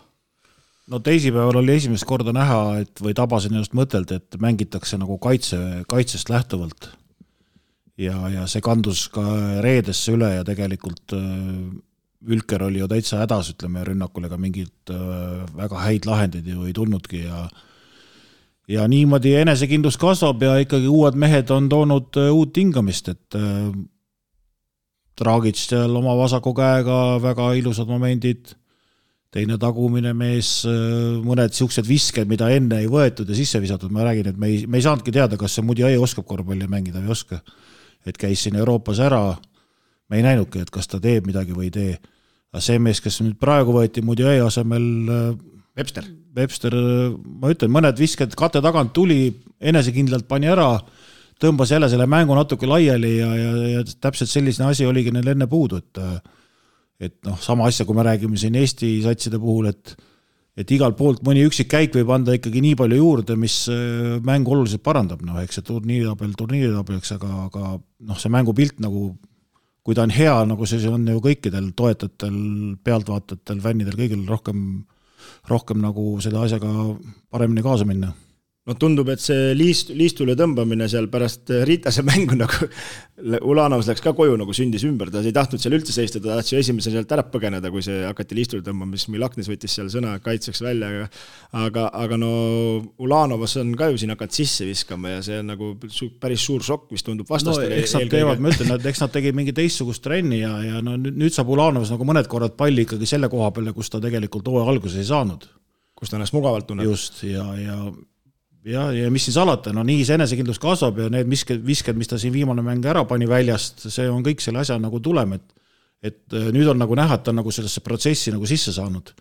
enne tundus, et ta on nagu mingisugune protsessiväline mees nagu, et ei tulnud midagi ja isegi see valge ameeriklane tegi midagi, sakslane oli küll koroonas, tema, tema käik, ütleme, jäi veel puudu nii et äh, noh, mine tea, mis siit veel tulema hakkab. ja Mantas Kalnietis siis tegi oma karjääri esimese Euroliiga double-double'i, üksteist punkti, üksteist äh, no vot, see oli nüüd see mäng, mida Mantas mängis eelmine aasta Lokomotiivis. tal oli nagu kellelegi anda, tal oli ruumi, ta ise toimetab, ta veab päris hästi, tegelikult ta on ära õppinud ikkagi selle, mis mis Eestis on ka suur nagu murekoht meie tagumistel, et ta ikkagi veab seda mängu nii laiali ühest äärest teise äärde, tal tekkisid oma kohad, pani seal paar, ühe või kaks-kolmest pani kindlasti ja, ja see, see lõhub jälle vastase mängu ja sa ühest kohast saad kinni, teiselt poolt tuleb peale ja, ja kõik niisugune kõikumine, kõikumine käib, et selles mõttes Žalgiris nagu need kaks mängu olid väga tublid. no üks uus mees ka nüüd korvi alla, ehk Priit, oskad valgustada, Regimantas Miniotas tuleb siis Bilbaost, ACB-st, üheksateist minutit, neli koma kuus punkti, üheksa, kolm koma üheksa lauda, aga kuidagi ei, ei klappinud tal seal. no esimene aasta, kui ta sinna läks, ta läks ka poole hooaja pealt eelmine hooaeg, et siis, siis nagu midagi ikka tuli seal, aga, aga ka võib-olla kes ta seal kõrval, kõrvale osteti, ei tea, noh, Salgrise enda kasvandik, duublitest välja kasvanud, ma ei oska nagu tema nüüd selles mõttes nagu rolli sinna, et, et kas ta võeti lihtsalt nagu, et trenni pärast või, või mis ta siis tegema hakkab, ei tea, et sest ta on ju ma ei eksi, kui ta no., ma ütlen, et ta on number neli ikkagi no ta on, ei, ta on neli kindlasti jah. kakskümmend kaheksa, kahekümne viie aastasena. Ta on neli, aga, aga no väljast viskega noorteklassides tegelikult koondistes on teinud häid mänge, isegi universiaadi võitjaks tulid minu arust. ta oli seal oma võistkonna liider, kusjuures enne finaali või jäi ta hõbedale äkki, enne finaali ta ju sai raske vigastuse ratastooliga seal, vaatas seda mängu, aga, aga no jääme ootama aga noh, oma kohalik mees, et oma klubi kasvandik, selles mõttes nagu loogiline käik. Noh, eks ta võib-olla jäi kuskile küla peale, toodi koju tagasi. ja ta oli Bilbaos, aga, aga ma ei tea, kuidagi nagu ei, ei olnud numbreid, ei klappinud seal midagi, et äh, eelmine aasta oli nagu vähe parem seis. aga, aga üllatus minu arust Salgirises äh, Blasevits äh, suhteliselt ikkagi jõuliselt on nüüd astunud astunud nagu platsile ja ma ei tea, kas see Josh Nebol on mingi vigastuse moodi või kuidagi on selle koha nagu päris eest ära võtnud, käib küll Nebo, aga aga, aga paneb ja, ja mis veel mind Salgerise mängus nagu üllatama pani, et Strelniaks on ikka ka päris hea korvpallur, et see ikka, see tassib seda Salgerist päris see, hästi. ma ütlen, see treeneri vahetus, see no Zdovs on ju Schillerile täiesti vastupidine treener, noh ja ja mina arvan, et just nende, nende leedukate jaoks on Zdovs nagu selgelt parem, sest noh, nende jaoks on terve elu seal Saarasega see mäng kaitsest alanud, aga nüüd tuli mingi Schiller, kes hakkas seal mingit Ameerika nii-öelda offensit panema ja, ja ma arvan, et need mehed tõmbasid ikka selle pealt ka täiesti lukku. no selles mõttes on loogiline, et vaata, Sloveenia teab ise, väike rahvas, ta teab, kui tähtis on omade meeste nagu roll, ütleme noh, sa oled, sa pead oma nagu, oma, oma, oma mehi nagu ütleme, usaldama, tassima ja siis, siis tulevad need välismängijad nagu kaasa, ütleme, et, et enne oli vastupidine seis, et omad mehed olid nagu kõrvale jäetud ja, ja ka ei olnud seda, seda ju vaimu ja ja võimu, et kuskilt ei paistnud välja, et nüüd on natuke aega olnud neil atra seada, uued mehed on oma käigu juurde andnud, et äh, jääme ootama järgmisi mänge. natukene ikkagi päike hakkas paistma seal Kaunase kohal, et, et selles mõttes ega no need fännid on ka ju nii teadlikud, ega neid ei huvita, ma arvan, no kui nad, ma arvan, nad väga ei kisu, kiunu, aga, aga kui ikkagi mingid välismaalased äh, jooksevad ringi ja võitja ka ei tule, siis läheb kohe kisa lahti, noh eelmise hooaja valitsev meister Anatoolu Efes on saanud nüüd kolm võitu lausa lausa järjest ja, ja topeltnädalal võeti kaks kindlat võitu olümpiaakos koduväljakul pluss üheksateist ja, ja teises mängus käidi üle, käidi üle. noh, Ataman, Ataman ütles kõva häälega välja, et nüüd me mängime oma regular basketballi. nüüd hakkabki nii olema. okei okay.. aga, aga selles suhtes ma siin mõned nädalad tagasi omakeskis arutasin peas, et et kas natuke riskantne ei ole niimoodi poole hooaja pealt jälle mängima hakata, aga mulle tundub, et nüüd EFS hakkab veidi varem mängima no, no on saanud äh, selles mõttes äh, jooksma ja need võidud on ikkagi tulnud ka ikkagi korralikult äh, seljavõidud, ütleme siin, okei okay,, Monaco on ilmselge, et nad kodus võikski ära, ära teha ja Monaco juurde arvatavasti jõuame veel, Mike James'il jälle pahandused majas. Aga, aga ma ei tea, noh no mis on muutunud, äh, mina ütleks, et Misic oli hooaja alguses äh, füüskalt ka täiesti vormist väljas, nüüd on ta jonksus, äh, no Simoni tulekust me oleme rääkinud, see on ikka, ka ikkagi ikkagi täielikult mina ütlen, see Simoni tulek aitab ikka nii palju kaasa selle asjale, et, et, et noh, ikka on. ja Puboa muidugi olümpiaakse vastu kakskümmend üheksa, nii on ka raske, raske kaotada. teises kui... mängus ka seitseteist. ja seitseteist, et on ka sellise ohja võtnud ja seal viimases mängus need punktid jagunesid ikka väga, väga ilusti ja ja kuna nad viskasid võistkonna üheksakümmend kaheksa, siis seal enamik, need tagumised said äh, kahekohalise punkti arvu, arvu kirja, et noh. aga saad... see, aga see ongi FS-i mäng, et kui pall liigub ja, ja kõik on äh, ohtlikud ja, ja siis vise ka kukub, siis ongi teistel raske Kristo pani, Kristo pani EFS-i teema praegu lukku. ei, ma mõtlen selles mõttes, et neil ei ole ju selles mõttes, et kui Mitsis paneb üksi kolmkümmend, teised ei õnnestu, siis need tavaliselt ei võida muidugi, neid poolhändlereid on seal nii palju ja kui nad kõik õnnestuvad, siis seal ei olegi väga kellelgi midagi teha, aga no tabelis on nad hetkel ikkagi jagamas kümnendat kuni kaheteistkümnendat viie võidu kuue kaotusega, nii et natukene veel kannatame siin. jaa, aga nad on ühe võidu kaugusel, ütleme, play-off kohast. ei, seda küll, aga, aga lihtsalt ma arvan, et võib-olla mulle tundub, et nad on tagasi, aga, aga ei maksa päris äh... no võtame ikka Otamani sõnu puhta kullane, et yeah. nüüd mängivad oma korvpalli. Ja nüüd, nüüd hakkab tulema. Kristo Efes is back. äkki ta saatis selle oma üheteistaastase poisi ära, läks kuskile ei tee scoutingut enam võib-olla jah yeah.. ei no eks neil ju seda ütleme, sisu on ja, ja ei saagi siin väga eest ära lasta, aga seal on see tabel ka päris julm ikkagi. no nende mängu selles mõttes tasub nagu edaspidi jälgida, et, et kui kui neil nagu jookseb, siis tegelikult on seda mängu ju hea vaadata. ei muidugi spacing see, ja see kõik on seal tuleb. Äh, ikka selliseid nagu ilusaid asju, mida nagu noh, kohe, kohe naudid nagu, et, et aga kui hooaja algul välja ei tulnud, siis oli põhimõtteliselt väga raske neid vaadata. noh, siin ei hakka neid Priidu sõnu jälle kuulama, et eelmine kord ütles, et kindlasti tuleb Svesta mängu vaadata, ma ootasin nii tuhinal seda Svesta mängu tead selleni ma, selleni ma tahtsin jõuda ma ootasin nii tuhinal, oo ongi näe. Endale ka natuke puid alla panna, aga aga mul on põhjus ka, miks see nii läks. ei, ma tean, seal oli lihtsalt, mängisid pooled vennad olid puudu. ei, ei seda ka, aga nad mängisid pühapäeval seda, seda Serbia derbit partisaniga, millest me tegelikult, noh, me ei rääkinud sellest, aga me käisime seisu mõttes üle. ja no sinna läks, ma arvan, et sihuke, sihuke aur läks sinna, et nad lihtsalt, esiteks oli mehi puudu, nagu sa ütlesid, aga nad lihtsalt pärast seda partisani võitu, partisan hoiti seal vist viiekümne kuue punkti peal ja, ja noh, seal, see oli ju jõhker mäng, seal ju asjad lendasid, terve mäng lendasid väljakule ja seal loobiti, ma ei tea, umbes jackside ja asjadega. noh, siin langevad vaata mõned asjad kokku, Baskonia uus treener. noh, klassikaliselt ikka uus hingamine. kohe uus hingamine jah, üheks mänguks esialgu küll. aga jah, Neven Spahja siis viiekümne üheksa aastane Horvaat äh, siis Baskonia käe all kohe esimene võit teisipäeval Zvesta vastu üheksakümmend kolm, seitsekümmend seitsekümmend neli, teine mäng Baskoonial enam noh, tegelikult ka CSKA-ga kodus pusiti, aga lõpuks kuuega kaotati, aga kui jääda siin veel jah, Svesta juurde, siis Realilt ka teise poole järel kindel kaotus kuuskümmend seitse, seitsekümmend üheksa, aga ma tõesti arvan, et Svestal see aur läks nii julmalt sinna, sest noh, see on ma ütleks, et see võib-olla tänasel päeval on Euroopa isegi kõige kõvem derbi, et see Kreeka derbi võib-olla, et ei olegi nii Äh, nii terav enam, kui on see Partisani ja Zvezda andmised, et noh, eriti sellel aastal, sest ikkagi Partisan ju ka tahab ikkagi üles-tagasi tõusta ja seal ikkagi on praegust ikka korralik, korralik tuhk. ja seal ju äh, nii mõlemad treenerid, Zvezda peatreener Radonitš kui ka Obradovitš on ju sel hooajal pidanud juba mängu ajal oma fännide poole pöörduma. et äh, noh, seal ka karjutakse ikkagi nii inetuid asju, nagu seal, ma ei tea, klubi juhtide naised, naisi solvatakse ja siis seal Obradovitš näitas ka, et no kuule, kuskil on nagu tõmmake tagasi. no nagu, ei no seal nagu on piir. ennegi olnud, et eh, ega see ei ole mitte mäng, vaid see on ikka sõda, ütleme, et, et eh, no sellepärast ma ütlengi, et see, kui, see derbi kui on. kellelgi oleks, eh, on tahtmist, siis Final Fouri asemel, Euroliiga Final Fouri asemel võiks minna seda, seda mängu tervit, vaata, üldse vaatama seda asja. ma just tahtsin öelda, et kui sul, julge äkki. kui sul sinna Nikolitši saali piletid on, siis anna teada. kaks tuhat kuus on õnnestunud sellist asja näha nagu Türgi, Türgi finaale, finaalseeriat, kahte mängu ja oli sama seis, et Ibrahim Kutulai keset mängu pidi võtma mikrofoni ja ütlema, et et äh, katsume maha rahuneda ja see mäng äh, nagu lõpuni ära mängida ja siis põhimõtteliselt, kui jumal ütles, siis äh, mäng läks edasi. Tood, toodi harjad-värjad, lükati plats asjadest puhtaks ja mäng jätkus. paus oli küll mingi viisteist minutit, aga see on ikka julm aga, aga kõva, kõva sõda oli seal Türgis ka sellel ajal. nagu sa ütlesid, see peab olema vastav mees, kes seda ütlema läheb, et iga, seal oli, jah, ikka nagu mikrofoni võttis, saal jäi vait.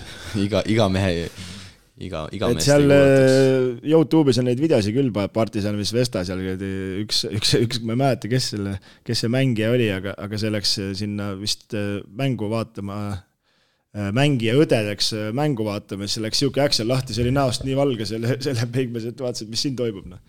et see on pull, jah.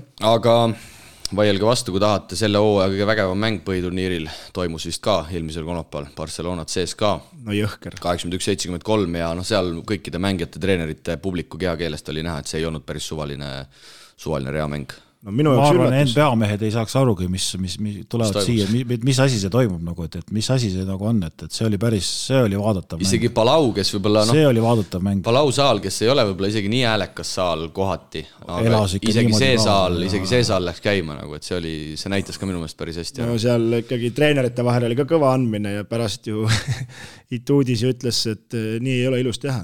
Aga kusjuures seal, seal teha on. äh, reaalselt see on vist kuidagi välja toodud ja seda on enne ka tehtud, et et tegelikult vist äh, noh, me võime öelda küll, et kõva käik, et Saaras astus seal kiirrünnaku ajal väljakule ja võttis tehnilise, aga, aga tegelikult Ituudi seal nagu point oli õige. et, et see on nagu ebaeetiline käitumine, neid asju on ka enne olnud ja nendest on räägitud no,, aga noh, pärast mängu muidugi sellise asjaga lagedale tulla. Kui, Ei, kui see- Ituudi siis oleks teinud, siis oleks kõik vastupidi olnud, et selles mõttes mõlemad äh, see- oskavad seda asja nagu teha ja kui Ituudist vaadata, palju tema kohtunikega suhtleb, siis see on isegi, võiks öelda mitu korda rohkem, et Saaras tegeleb rohkem nagu oma meestega seal. väga, ma ei tea, mulle üldse see Ituudis ei lähe, ma, ma mulle väike- väga meeldib, kuidas see CSKA mängib ja see on üliäge, aga aga isiksuse ja, ja inimesena ma ei tea, ma kuidagi üldse ei, üldse ei lähe see mees. noh, kui sa vaatad, ütleme selle, lähme selle mängu juurde ka, siis eh, tegelikult ju Partsa ikkagi domineeris terve esimese poolaja ja, ja, ja ise mõtlesin kogu aeg, et no kurat, see CSKA ei saa ju vastu hakata, kust tal neid käike võtta on, eks. aga neil oli koosseis juba täitsa noh, oleks üks korralik veel mängumees ka, Swed ju täitsa jälle lagunes ära, onju. et tagaliinis ka siis ju ja siis kolmandal veerandal hakkasid niimoodi kolme sisse uhama, et äh, Jassikevitš oli ka vahepeal nii pihane, et kas te ei saa aru, et see Voitmann viskab kolme sedalt ja vend pani neli tükki vist pani, Sengelia pani kaks tükki, vist seitse tükki panid üldse kokku. kui pool aega viskasid, oli, palju see oli, kakskümmend seitse või? Kakskümmend üheksa äkki oli vist või midagi jah, sellist. jah, kolmandal veerandal peab kolmkümmend kolm, Mhm. rohkem kui poole ajal, noh ja siis ja siis Ja neljas oli-, neljas veerand pööras täpselt vastupidi jälle., aga no see oli ikka nii füüsiline mäng, et, et noh, jälle vaatasid seda Miroditsit, et see noh, oli, see oli see karm, karm äh, kolmapäev, kui noh, Pärnu ja Tartu. Tartu mängisid täpselt samasuguse mängu, noh. jah, oli küll jah, täpselt samasugune surve oli peal jah. kolmas veerand ühtepidi, neljas veerand aga teistpidi. seal käis nagu, seal oli persoonide põhine asi ka seal ikkagi Schengel ja eh, Mirotic omavahel ja no. siis No- Schengel ja seal, talle pandi ära mitu korda, siis ta läks seal käima umbes, et noh, mis mõttes mulle pannakse Mhm. aga ära no. Mirotits ikkagi näitas ikka seda klassi, mille eest seda raha saab ikka, et nagu kuidas ikka neljandal veerandal võttis ja no lihtsalt ei eksi, siis viskab selge ees ka juba sisse, muidugi seal oli, tegelikult seal oli palli kandmine, nägid korduses ka, vend pani puusa peale, jäi seisma korraks, siis läks seda viga tahtma, seal pani üle pea, viskas sisse, et aga aga no päris jõhker andmine, aga no ma ei ole küll näinud nii, et jah, et kuidas see Saaras ette astus, ta nagu ei hakanud kohtunikku sõimama, ütleb, pani käe ette, peatas kinni, oot, oot, oot, sa ei näinud, et viga oli või? mina ütlen, mina ütlen ikka, Pesic on ka see, kus ta mina ütlen ikkagi, et see on mängumehe lüke ikka. ei no see oli, ei see oli ei, see- selles mõttes tema võib jonnida ja see oligi kõva, aga lihtsalt mõtled nagu vend lihtsalt, mitte lihtsalt ei hakka aeg peatas kinni, oota, sa ei näinud või mis asja see ja, ja siis. ta on Pesic'i käest õppinud, ta on Pesic'i, Pesic on tal treener olnud. Ja reaalselt seal oli ju- samamoodi keset mängu lihtsalt võttis kohtunikul käest kinni, ütles, et tule siia, räägi ära, mis sa seal siristad. seal oli minu arust kiirrünnak sel hetkel ju. Ja oli, oli, oli. ja sealt oleks kaks ja CSKA-l oli run käimas ja just., just. ja, ja oleks sealt ära tulnud, võttis, peatas kinni, sai selle ühe vaba viske ja selle panid ära, okei okay,, suur mure on ju, pall nagunii, uue reegli järgi on vaata see nagunii pall tagasi, noh, selles mõttes vastasvõistkonna kätte ja läkski ja, ja sealt hakkas tulema. tempo muutus ja suutis ära teha ja sellest Jaa. piisas. aga see, kuidas viie miljoni mees Mirotic ikkagi jäi saali veel ja seal rahvaga seal möllas no see oli, see oli näha ja nii tähtis oli see. oli tähtis jah ja. Aga no CSKA ikkagi selle mängu ma ütleks, taustaks ma ütleks, et peab tagaliin ikkagi kedagi juurde leidma seda asja juhtima, et et Ife on tubli poiss, aga, aga noh, ei no kuidagi liiga juhuslik. ei no ta on nagu... ikkagi pigem selline atleetlik, ütleme ründav tagamängija ka, et et noh, äkki ikkagi jällegi vanusenumber ja no mina ei tea, siis Swedon ka nagu ta on. No see Clyburn on ka nagu sihuke pull no vend. nad on ju välja kuulutanud kolm nädalat tagasi, et eh, nad on tegelikult turul. ja, ja nad on ammu turul, aga kas nad sealt kedagi siis lõpuks nagu leiavad ka, ega neil selles suhtes kiiret nagu nüüd ülemäära ka ei ole sellega, nad tahavad kindlasti kindla peale minna. James on võib-olla vaba jälle varsti. ei, tundub, et on jah. sest et mõttes. tuleme siis selle juurde ka kohe, et Monaco meeskond siis kaks kaotust topeltvooru nädalal ja ja noh, tavaliselt Jamesiga need pinged tulevad siis, kui võistkond kaotama hakkab ja FS siis nendega pühkis sisuliselt põrandat, Mitrovic pani Jamesi pingile, peatreener siis, ja James vaatas niisuguse näoga talle otsa, et no ma lähen siis minema. ja läkski? ja läkski minema, läks riietusruumi ja Mitrovic pärast mängu ütles, et ei saanudki nagu aru, et, et mis juhtus ja siis noh, tema nagu vist ei tajunudki seda, et ta riietusruumi läks. Ja tema ütles lihtsalt, et mis seal juhtus, et ma panin ta lihtsalt pingile. Ei tea jah, et seal äh, natuke nagu jah, tal endal ka ei õnnestu, vaata ta on niisugune vend, kes, kellel peab endal ka õnnestuma ja no ikka. no see on paras komöödia ikka. ei no ikka vaatasid seda mängu ka, no mis viskevalikuid ikka vend võtab ikka nagu, no tõesti nagu maakonnaliiga. kõige naljakam on see Euroliiga ka minu jaoks, et okei okay,, ma saan aru, et nad peavad leidma mingid tähtmängijad ja nende peal seda turundust ja seda tegema siis ma vaatan seda MVP nii-öelda seda noh, mis ta on, MVP race või seda yeah. vaata ja iga kord see Mike James on seal, no mis MVP ta tänasel päeval Euroliigas on? nojah, aga see ongi see pirri järgi pannakse seda ei no tal ja... pole mingit pirri ka, mis pirri tal tänasel päeval on? ma ei tea, see müüb noh. ei no täpselt, seda ma, seda ma räägingi, et see müüb ja nad otsivad neid, aga no teistes satsides on, eks need pahapoisid ju müüvad ka, et Kristo Saage oli ka kunagi äge, yeah, mees Eesti liigas yeah,. super vend super vend Eesti parim. aga, aga ei noh, jah, siin äh, siin äh, see tabel läks jälle vist kirjumaks selleks, et, et. Äh, tabel läks ikka väga kirjumaks selle topeltvooru järel. et mis siin veel üllatav oli, võib-olla noh, et Pana teise mängu suutis ka ära anda, Bayern ei olnud no, üldse Milano valmis. tripp Venemaale. aa, see ka jah, õigus. siin oli kõvasti neid, Milano sai jah, kaks suuska ja ja seal no, Messina esimene oli ikka karm. Messina ütles ka, et, et selliseid õhtuid tuleb kõikidel siin liigas ja meie saime nüüd oma õhtu, õhtu kätte, aga no OJ Mayo kakskümmend kaks minutit, kakskümmend punkti, kolmesada üheksakümmend viis. no võib öelda, et oskab paremini kui äh, Mudiai. Kanaan äh, samamoodi lammutas seitse või? kaks, jah. seitse-kolm või palju kuus? no kakskümmend kaks silma, ma ei tea, palju see oli. ma ikkagi ütleks, et mis me rääkisime siin eelmine või üle-eelmine nädal, et ikkagi see Itaalia mees tegelikult on, Spissu on toodud pingilt ja, ja, ja see on see, mis lapib neid auke et kui mäng hakkab kinni kiiluma, siis tuuakse tema ja ta arutab selle lahti ja siis täpselt niisugused Maiod ja Kanaanid saavadki oma asja teha ja aga müts maha igal juhul. ma ikka ei hakka küsima, et kes üldse parima no hakkab pihta Lorenzo Brown ja MVP. parima agressiivsusega sellel platsil toimetab. no see, ei, see on no see Brown ikkagi, no see õnnestus ka, sellel oli vist nagu sünnipäev või midagi no.. no jaa, aga ta pani teise mängu samasuguse. ei no ta on äh, selles suhtes nõus, ta on sõdalane, noh, ta on sõdur, ta on sõdur ja see, teda on ristitud seal Venemaal ka juba meedias sõduriks, et et äh, noh, jällegi sihuke, kuidas öeldakse, inglise keeles on glue guy, noh, et sihuke liimib kogu selle satsi mm. nagu lõpuks nagu kokku, et aga minu, mina ütlen küll respekt, sest et noh, ma ütlesin selle siin saates ka välja hooaja alguses, et mina Unixisse väga ei uskunud, mitte et nad midagi metsikut oleks äh, seni teinud, aga nad on play-off, äh, play-off'is. nüüd tõusid tabelis jah, ülespoole kõvasti no.. seitse kuni üheksa siis. ja, ja mis oli veel see, et isegi Dima ei seganud seda mängu, vähemalt esimeses mängus võib-olla jättis Lamborghini koju. et võib-olla, võib isegi öelda, et äh, sulandus paremini kui Swed näiteks. no seal on kuidagi, on äh, kokku jooksnud, sest miks teda üldse vaja oli, on muidugi omaette küsimus, aga, aga noh, las ta siis olla. sest et Lorenzo Brown oli, oli siis selle topeltvooru teise vooru MVP, et seal need rollid on päris ilusti, ilusti paika loksunud ja, ja, ja ja aga noh, tuleme ja. siis, äh, tuleme siis Milano juurde. No mis seal ikka suurt rääkida on et kõik, kõik, mis me enne oleme rääkinud, tegelikult kõik lagunes laiali. et ei, ei tulnud ei rünnakut, ei tulnud kaitset ja, ja saadi veel teine mäng siis seniidi käest ka tuppa ja seniit tegelikult päris hästi kontrollis seda mängu. seniidile hooaja viies võit järjest. et päris hästi seniidil kontrollis seda asja ja, ja kui ütled, et nüüd seniit nagu kaheksa-kolm, neljandad ja. jagavad kolmandad-neljandad Milanoga. täiesti radari alt lennanud. et kui nüüd öelda, et seniidil nagu oleks väga rohkem võimu nagu paistnud, siis ei saa ju seda öelda tegelikult. aga nende, nende mäng äh, ikkagi Milanot niimoodi sõi, et, et Milano ei saanud ka selles mängus nagu ikkagi väga mängu sisse. no Pascual on ikkagi üle prahi treener ka omal ajal no, jaa, aga sul peavad ka vaata nupud ka olema kasvatatud ja noh, tegelikult ei no seda küll, aga mängujuhti tegelikult endiselt ei ole, noh see Frank Camp on tore ja ta on tegelikult hästi mänginud, aga, aga piltlikult öeldes nad mängivad ikkagi endiselt ilma mängujuhita ja nad on võitnud viis, mis seal Kuzminskasel juhtus, kakskümmend kaks sekundit, ma seda mängu, ma ütlen ausalt, ei näinud, et ma arvan, et see ei olnud nagu tema, tema võistkond või tema päev. võib-olla vajus läbi lihtsalt nojah, tal või pole nagu vastaseid, kellega seal mängida, ütleme, et seal on nagu, aga no Milanol vaata, mis Unix tuli siukse tuhhiga peale, seda mängu veel nägin, seda võin rääkida, et siukse tuhhiga peale, et nad ei saanud kaitses pidama ja rünnak ka ei jooksnud järgi ja need, see oli ikkagi muljetavaldav, kuidas üks võistkond saab domineerida, et noh, eks nad nüüd, neil ei tule koondise pausi kahjuks.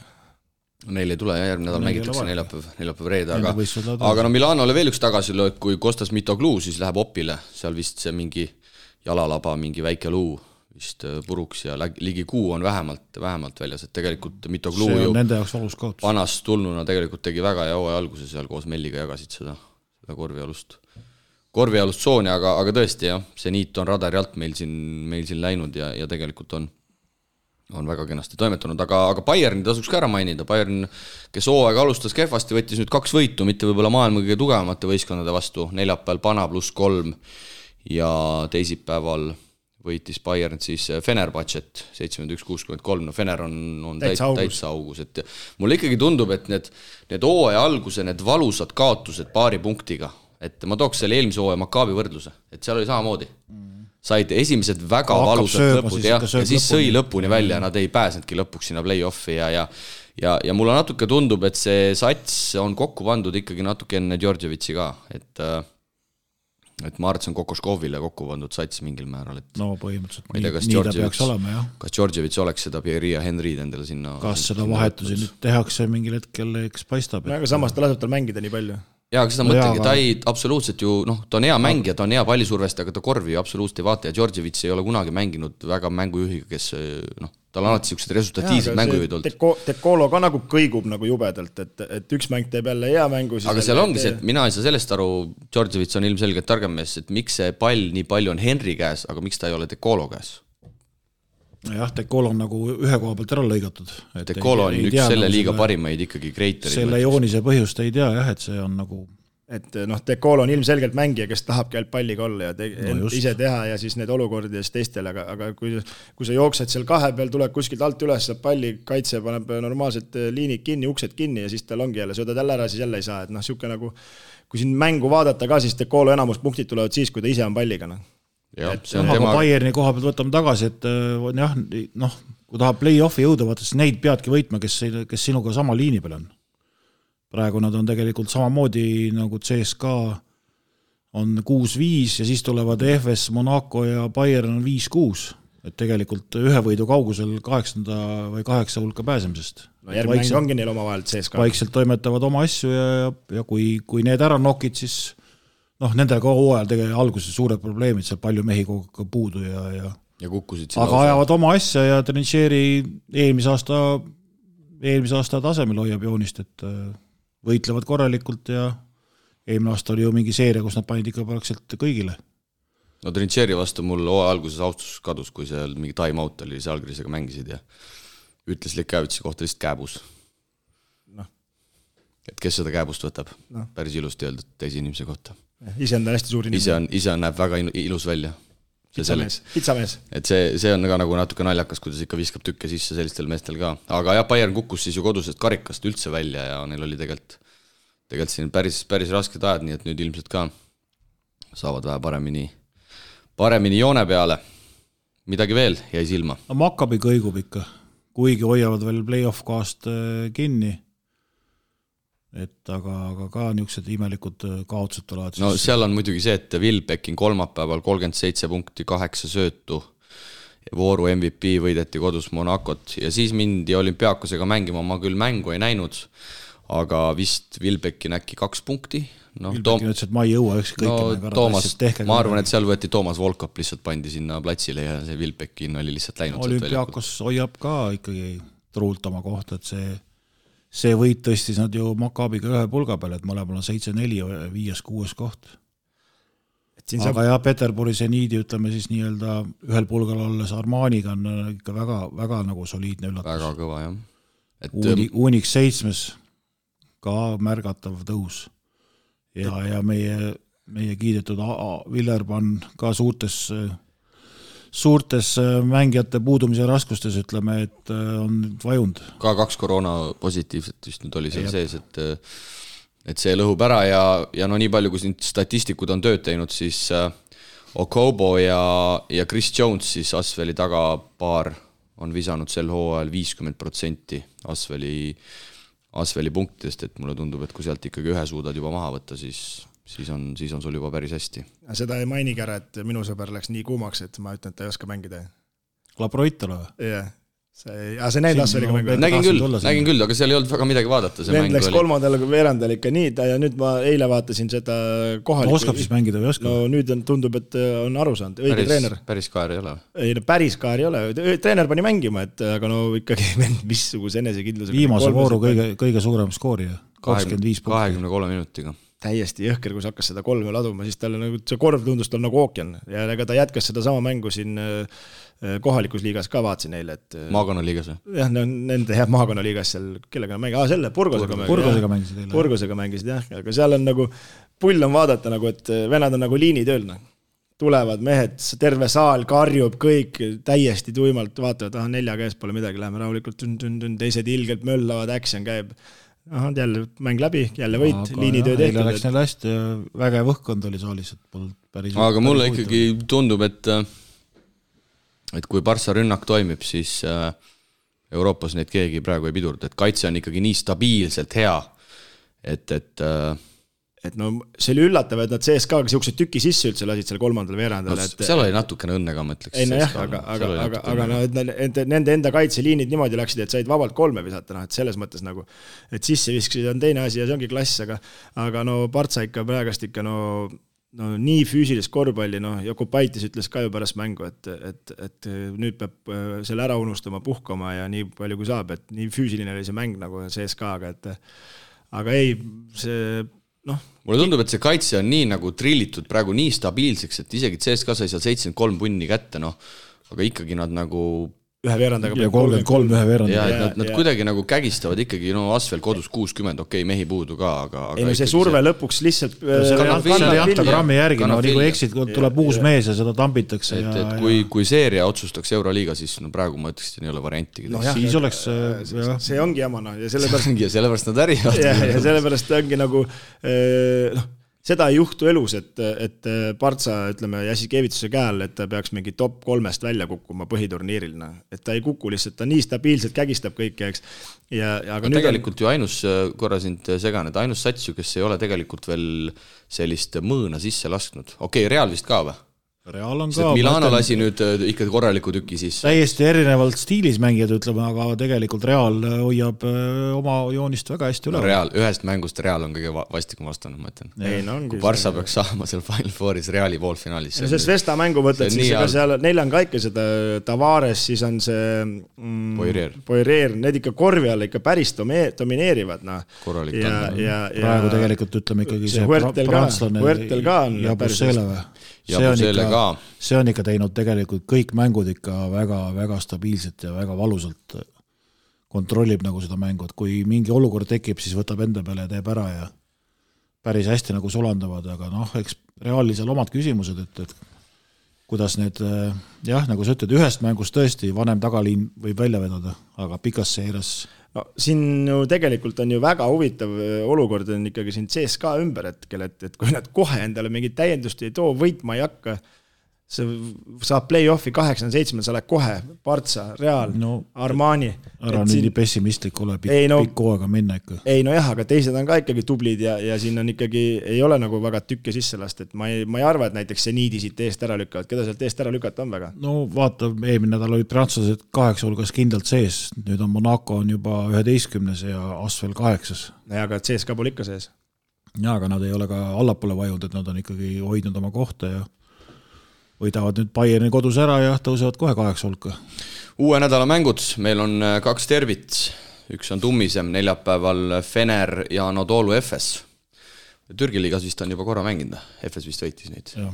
ja reedel on siis noh, selline lahjem ilmselt, mitte nii kõva ajalooga, Monaco Asfalt siis prantslased, et seal kaluriallis tehakse, tehakse suurt kossu ja, ja üks mäng võib-olla veel, mida siin nii-öelda esile tuua, on äh, Milano olümpiaakos, et Milano siis tuleb kodus kahe kaotuse pealt ja, ja ega olümpiaakosega kindlasti, kindlasti lihtne ei ole, et olümpiaakos on ka üks selle liiga parimaid kaitse, kaitsemeeskondi. nii on. nii on ja Barcelona Žalgiris siis selline küll võib-olla mitte väga intriigi tekitav, aga, aga alati huvitav. noh, ka raske mäng tuleb seniidil, et ega Panathinaikose sa pead nii-öelda juba, hakkavad juba tulema need kohustusliku võidu mängud kas suudavad Panathinaikust väljas murda? no see on seesama jutt, nagu me räägime muudkui Kalev Cramol, must win game, peab võitma ja siis saavad siukse litaka, et ega neid ei olegi kõige kergem vaata võita. ega, ega Baskonia Real on ka, noh, Real läheb ikkagi sellise Baskonia vastu, kes on nüüd uue treeneri käe all kes äh, skautingus on päris, päris äh, kõva, et, et noh, päris huvitav saab näha olema, mis sealt tuleb. jah, ja Zvezda Unix ka näiteks, et siin kõik mängud on, kõik mängud on toredad. Unix jah, see kaks täiesti erinevat võistkonda, Unix on niisugune puhas ründevõistkond, kes tahab hirmsasti tulistada ja Zvezda on siis vastupidine näide. et äh, aga noh, Zvezda kodus mängib, vaatame, kuidas Unixi tähed vastu peavad. jah, kas on nüüd sellest Serbia derbi pohmakast välja tulnud, oi see oli vägev mäng, Kristo, vaata järgi, kui sa ei vaadanud seda mängu. nii, aga lähme edasi. nädala tegijale paneb õla alla Ballsi, parima ketsivalikuga pood Eestis. tutvu valikuga www.ballsi.eu. Ballsi toob meieni järjekordse nädala tegija ja Eesti naiste rahvuskoondis, kes lõpetas võiduga kodus siis Suurbritannia üle lausa seitsmeaastase võidupõua, on siis äh, nädala tegija. on siis nädala tegija number üks ja, ja meil tuli ligi kolmsada häält ja üle poole, ehk siis kuskil sada, sada seitsekümmend noppis, noppis naiste rahvuskoondis ja meeskonnale siis võidu eest eh, Kalev Cram vastu, kaheksakümmend kaheksa häält. ja Hispaania esiliigas, eh, no vaata, et oma Hispaania karjääris ärava mängu teinud Jaan Puidet siis kolmkümmend viis häält. nii et naiste korvpallikoondis igati õigustatult eelmise nädala tegija eh, number üks ja, ja kiirelt mainime siia ära, et äh, meie kaks äh, naistesatsi ka mängisid nädalavahetusel äh, Eesti, Läti, Leedu liigas ja, ja, ja miks me sellest räägime, on, on põhjus, kuna mängiti Euroliiga naiskonna Riia TTT vastu ja mõlemad Eesti naiskonnad tegelikult mängisid päris tublisti. Tallinna Ülikool kaotas Euroliiga naiskonnale nelikümmend neli ja viiskümmend kaheksa ehk siis neljateistkümnega ja TalTech Nordeidi naiskond kaotas kuuskümmend kaks, seitsekümmend üks lausa siis vaid üheksa punktiga aga eks TTT-l järgmisel nädalal juba või sel nädalal juba Euroliiga mängud tulemas, nii et ilmselt seal võib-olla sajaprotsendilise fookusega ka ei mängitud, aga siin mõned aastad tagasi TTT käis meie omasid ikkagi tuulutamas nelja-viiekümnega, nii et selles suhtes igati positiivne. no nii, Lototron, Kristo, ära eksi. Kristo natukene ootab, ma panen Lototroni käima. nii, ma olen, mina olen valmis, loosime siis välja poolsi kahekümne euro sinkekaardi. Kris Ilves, Kris Ilves oli küll Rapla poolehoidja hääletusel, aga, aga sellegipoolest, Kris, sina oled, oled võitnud siis poolsi kahekümne eurose kinkekaardi, nii et võta meiega ühendust ja, ja ja katsu, katsume selle virtuaalselt sinuni, sinuni toimetada, aga eelmise nädala nominendid siis ja ja hakkame järjest pihta. nominent number üks on Mattias Tass, kes siis on alustanud Ameerika üliõpilasliigas St Mary'se ülikoolis korralikult ja eelmisel neljapäeval varahommikul siis võideti äh, Bellarmine Knightsi äh, seitsekümmend kolm, kuuskümmend neli ja tassilt võib-olla üldse oma ülikooli karjääriga parem mäng, kolmekümne minutiga kakskümmend viis punkti, viiskümmend kaheksast kaheksa ja kuus lauapalli sinna, sinna takkaotsa. teine nominent, äh, korvpalliklubi Viimsi Sportland, kaks võitu Lätist ja esimene sats siis Eestis, kes võtab Lätist kahest kaks, on mul õigus? võiks olla. TalTech ühest üks, Tarvas sai mõlemad keegi vist rohkem turneel, kas on üldse, üldse praegu pole veel äh, sellist turneed ei ole vist käidud, käidud, aga jah, ilma Karl-Juhan Lipsuta siis, kes liikus Itaalia esiliigasse, nii et äh, Viimsi on siis taas kord äh, nomineeritud ja otsisime siin kolmandat nominenti pikalt, aga lõpuks otsustasime, et esimene võit on ka ikkagi tore ja, ja Tartu siis sai, sai lisaajal Pärnu vastu kätte ja Tartu siis on, on kolmas nädala tegija nominent. Peab ära andma, ega ei tea, võib-olla rohkem sähvatusi ei tulegi, et selles mõttes Tartu peab ära kiirelt kiitma, et siis et noh, jah. no kes favoriit on nendest kolmest, kes võiks olla? kellele sina, Kristo, hääle annaksid, kellele sa annad, sa oled ikka iga nädal hääletanud. ja, ja, ja äh, Tassile. Tassile. Priit? ma annaks ikkagi Viimsile, et selles valguses, kuidas, kuidas nad üle lasid selle kohtunike ühepoolse surve, et äh, päris, päris muljetavaldavalt äh, võtsid võidud ära ja võrdõiguslikkus elus peab säilima, ehk siis sa oled Tartu poolt? ma olen igal juhul Tartu peal, et seal ikka vägev, vägevalt võeti lisaajal. Tartu sai nüüd Rakverega ühe pulga peale. lisaajal, lisaajal tehti siit hakkab tulema. siit gigantide lahingust oli edasi minna, et kohe järgmine käik. päris huvitav ikka, et ise andsid kaotuse ära täpselt samamoodi, et lõpu kolmesega nüüd võtsid tagasi sellega lõpu kolmesega võidu nagu. nii ongi, üks, üks, üks nädal niimoodi, teine nädal teistmoodi. elus peab tasakaal valitsema. kujutan ette. tasakaal on kõige alus. oleks Kandimaa veel treener olnud, siis oleks mõelnud, et kas nad ei vaata mänge või miks nad ei teinud viga? nii et homme siis taas sotsiaalmeedias pildikene ja, ja saate omade poolt hääletada ja võitjale siis kahjuks küll vaid au ja kuulsus, aga, aga eks sedagi läheb, läheb tarvis, nii et äh, sellega lõpetame siis Poolsi nädala tegija rubriigi ja, ja lähme saatega aga edasi. vanaisa, miks sa kolmandat päeva siin augus passid? oih kurat, tööd on vaja teha noh. panid jälle toru otsa valesti, jah? ei, ei pannud. võta käed ära korra mis mõttes, täiesti valesti ja valede asjadega pandud ju. mine ruttu infolinki ja too mulle seda õiget stuff'i, et saaks seda raisa pidama siin, ma ei jaksa hoida enam. ma ütlesin ju kohe, et võtame ainult infralinkist, pole mõtet poolkõva toruga mässata. mis ma sulle enne rääkisin? et usalda asjatundjaid, infralink lahendab sinu torumure. ruttu, Priidik, muidu pritsib marjaks korvpalliusku ettevõte Infralink alustab järjekordset saateosa ning nagu viimastes saadetes meeldivaks traditsiooniks on kujunenud, siis ka täna võtame oma võimeka salvestuspuldi kaudu kõne stuudiost välja ja sedakorda oleme saanud toru otsa meeste rahvuskoondise peatreeneri Juka Toiala ja seda ilmselgelt põhjusel, et sel nädalal on meie koondist ees ootamas kaks esimest maailmameistrivõistluste kvalifikatsiooniturniiri äh, valikmängu. tere, Juka! tere, Siim! no kuidas, äh, kuidas Jukka läheb, kuidas äh, kuidas tunne on, päris palju on meil koondises puudujaid äh, enne seda esimest valiksarja, sarja akent, et kui, kui hea tundega sa nendele mängudele vastu lähed? noh, eks äh, tundub, et see on äh, selline meie koondise treenerite elu, et, et, et siin, siin mängijad pärast suve läheb, läheb koduklubi juurde ja, ja, ja siis me hakkame nagu järgima, et kuidas, kuidas neil läheb ja, ja et kahjuks tundub, et see novembri ei ole meile nagu hea kuu, et, et, et täpselt samamoodi, kui oli eelmine aasta, et, et et no ütleme nii, et paar nädalat, kolm nädalat tagasi, nii siis, siis juba tundus, et kõik on korras, aga siis, siis hakkas tulema neid mured, et Jõesaari ja, ja Kotsari vigastused, aga, aga üldiselt ma arvan, et ja tunne on, et, et, et meil on äh, meil on äh, väga motiveeritud, motiveeritud äh, võistkond ja, ja eks seal on noored ja vanemad, kes, äh, kes tahavad iseennast nagu parem näita ja, ja et selles mõttes ma usun, et saame paremini hakkama kui, kui eelmine aasta no kõige suuremad murekohad, Jukka, ilmselt on mängujuhtide sektsioonis, kus meil on vaid Kristjan Kullamäe, kes on sisuliselt kaks kuud ilma, ilma mängupraktikata ja, ja Maik-Kalev Kotsar, kes siis keskmängijate osakonnas jääb, jääb eemale, et et kumb positsioon sulle murettekitavam on ja kas üldse on murettekitav?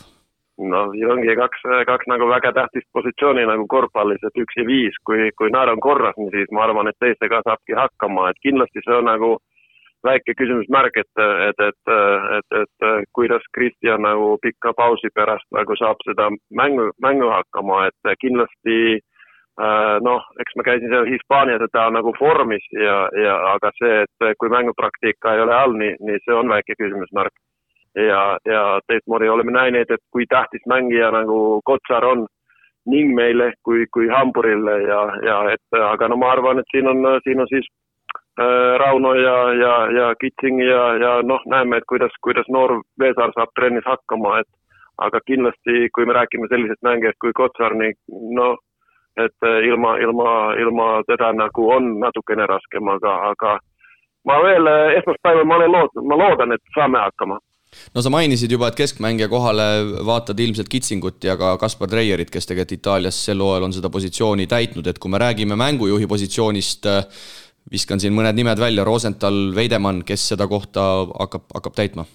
jah, nii on ja, ja no sellist nagu traditsioonilist äh, mängujuhi meil, meil pole siin ole, et, et ennem on nagu sellised kaks-üks mängijad, kes siin nüüd äh, mainisite, et äh, Rosenthal Veidemann, no Dorbek on eelmine aasta oli, oli natukene äh, back-up point guard'ina ka, aga, aga sellised mängujuhid nad ei ole, et, et äh, siis peab nagu mõtlema, et millised liikumised teeme, teeme nendega ja, ja nii edasi, et kindlasti see, see äh, nagu rünnakul annab meile, meile mõtlemis, mõtlemist, aga teistmoodi siis, et meil on äh, meil on siin äh, Rosenthal, Torbek äh, ja Kullamäe, kes nagu on äh, päris pikalt nagu selle positsioonile ja annab ehk, ehk ta annab meile rohkem siis varianti seal kaitse pooles. Et Jukka, teame, et käid ise ka palju mänge vaatamas, et kas teeb natukene muret ka praegust, vaadates Kalev Cramo seisu ja neid mängijaid, et, et kas nad ikka on praegust väga heas vormis ja motivatsioonis koondisega liituma seal? no eks täna õhtul näeme, et milline see, milline see seis on, et, et, et kui me alustame trennis, aga, aga kindlasti äh, pärast seda Ceska mängu nii, nii, nii, nii, nii siis ma ei tea, mis seal juhtus täpselt, aga, aga, aga tundub, et nagu nii füüsiliselt kui, kui mentaalselt nagu poisid ei ole, ole kõige paremas äh, vormis ja, ja et kõik saavad aru, et kui sa vaatad seda, seda nende äh, mängukava, nii, nii, nii see on küll karm. Ja kui sa reisid ja, ja üldse ei tee trenni, nii, nii äh,, nii, nii, nii võib juhtuda nii, et, et, et siin äh, hooaja sees tuleb selline nagu selline must auk, aga, aga nüüd loodame, et äh, kui koguneme täna ja, ja poisid vaatavad kõrvale, et siin on, siin on kõik Eesti poisid, nii, nii see annab nagu sellist värsket õhku nendele ka oled ka suutnud või suutnud vaadata vastaseid, et mis koosseisuga nemad välja tulevad ja kuidas, kas neil on ka murekohti? noh äh,, Saksamaa kindlasti, kindlasti olen vaadanud, et äh, see on meie esimene vastus ja, ja nad saativad sellise kahekümne äh, mehe nimekiri ja, ja ma arvan, et, et, et siis äh, siis täna, kui nad alustavad, nii, nii võib-olla, et saame täpsemat infot, et kes on neliteist, kuusteist mängija, kes, kes siin Agnare äh, ajal on, on on olemas, aga, aga eks kui räägime Saksast, nii kindlasti seal on äh, NBA mängijad ja Euroliiga mängijad, kes siis ole olemas, aga, aga aga teises mõttes mäng, räägime sellisest mehest, kes mängivad nagu põhimängijana äh, Bundesligas või, või teises äh, tippliigas Euroopas, et, et, et kvaliteetne sats ja, ja uus peatreener, et et eks see teeb nagu natukene natukene nagu raskemaks on meie skautimise, et, et rohkem vaatame mängijaid ja, ja sellist, sellist nagu mõtted, et mi, kuidas Gordon Herbert on varem nagu mänginud äh, võistkonnaga, et millist mängustiili ta on nagu teinud, aga, aga liikumised ja kõik sellised meil ei ole olemas sa käisid äh, mõned ajad tagasi ka Hispaanias meie meestel külas, et räägi, kelle juures sa käisid ja, ja mis sealt sil-, silma hakkas, et, et äh, kuidas, kuidas mehed edasi läinud on? Ja et äh, kõik, kõik neli meest, kes seal nagu, nagu äh, mängivad, äh, mängivad kõrgemal tasemel, et Kristjan, Kristjan ja Sander ja, ja, ja siis Henri Veesaar ja, ja Jaan Puiret. et, et, et, et no, no kõik saavad aru, et Kristjanil ei ole hea seis, et, et, et eks seal nüüd vahetati nagu peatreeneri, nagu, nagu juhtus Sander Raieste koduklubi juures ka aga, aga no väiksed mured on kindlasti olemas, et äh, siis nad, äh, teised mehed, äh, Veesaar ja, ja Puiret on, on põhi, põhimehed omas, omas satsis, okei okay,, et see ei ole ACB, et see ei ole see tipptaseme, aga, aga saavad mängida ja, ja ovat heas vormis. ja kui räägime Veesaarist, nii, nii kõik, kõik noh, ma arvan, et kõik teavad, et kui sa oled Real Madridi äh, organisatsioonis, nii, nii kindlasti seal nagu, nagu sellised tingimused on olemas ja, ja see igapäevane töö käib küll, küll hästi. no kindlasti on sul äh, keeruline Jukka spekuleerida, aga aga mis võimalused võiks äh, seitsmeteistaastasel Henri Veesaarel üldse selles valiksarjas äh, olla, et, et võib ta olla juba praegu ikkagi täielikult Eesti koondise rotatsioonis sees? Oi, see on raske täna, täna siin äh, sel hetkel veel öelda, aga, aga, aga vaatame trennid, et äh, eks see ongi eri, eri, täitsa nagu eri moodi, kui sa mängid äh, EBA ja, ja noortega, aga, aga see suvi, kui ta käis meie juures, juures Islandi mängu ajal ja see tegib trenni ja, ja, ja mängis, mängis esimese mängu. nii näitas küll, et saab hakkama, aga, aga ma arvan, et nüüd läheme nagu veel kõrgemale tasemele ja, ja, ja eks näeme siis, et kuidas noh, noor mees, kui ta on teinud trenni ja, ja teinud jõu, jõusaali ja, ja individuaalist trenni seal, nii, nii loodan, et on parem, kui oli, oli suvel, aga, aga kui, kui, kui hästi, nii, nii siis näeme. mis seisus äh, Sander Raieste on, sest äh, temast Eestis räägitakse kõige vähem ja kõige vähem on tema kohta üldse infot, et kas sina said midagi rohkemat teada ja palju sa rääkida võid? Ja no kohtusime temaga ja, ja sel hetkel oli nagu, oli positiivne, et ta oli, ta oli teinud pikka-pikka taastumisperioodi ja, ja sel hetkel, kui me kohtusime, nii kõik oli nagu korras ja, ja oli, oli vaja nagu hakata treen, tegema trenni see äh, Euroliiga satsiga, et ta oli, ta oli juba käinud seal nende eba, eba äh, noh, teise, teise liiga, esiliiga satsi trennis, aga, aga siis äh, pärast, kui ma lahkusin sealt Hispaaniast, siis tuli, tulibki nagu halvat uudist, et, et oli vaja käia uuel optil ja selles mõttes nagu, nagu nüüd tuleb küll päris pikk paus äh, sellisest, sellisest mängust ja, ja et, et äh, raske öelda, et, et, et aga no noor mees, et selles mõttes nagu taastumine on võimalik, aga, aga kui sa käid juba kahel opil, opil nagu poole aasta sees, nii siis, siis on, see on rasked ajad Sandelil praegu no number kolme positsioonil on ka tegelikult sul ikkagi päris palju nii-öelda mõtlemisainet, et Raieste on puudu, Jõesaar on puudu, Henri Trell on ka ikkagi täielikult ilma mängupraktikata, et oled sa ise mõelnud, kuidas sa selle lahendad, kas sa tood Siim-Sander Vene positsioon allapoole või, või, või, või on sul seal mingid, mingid variandid valmis mõeldud?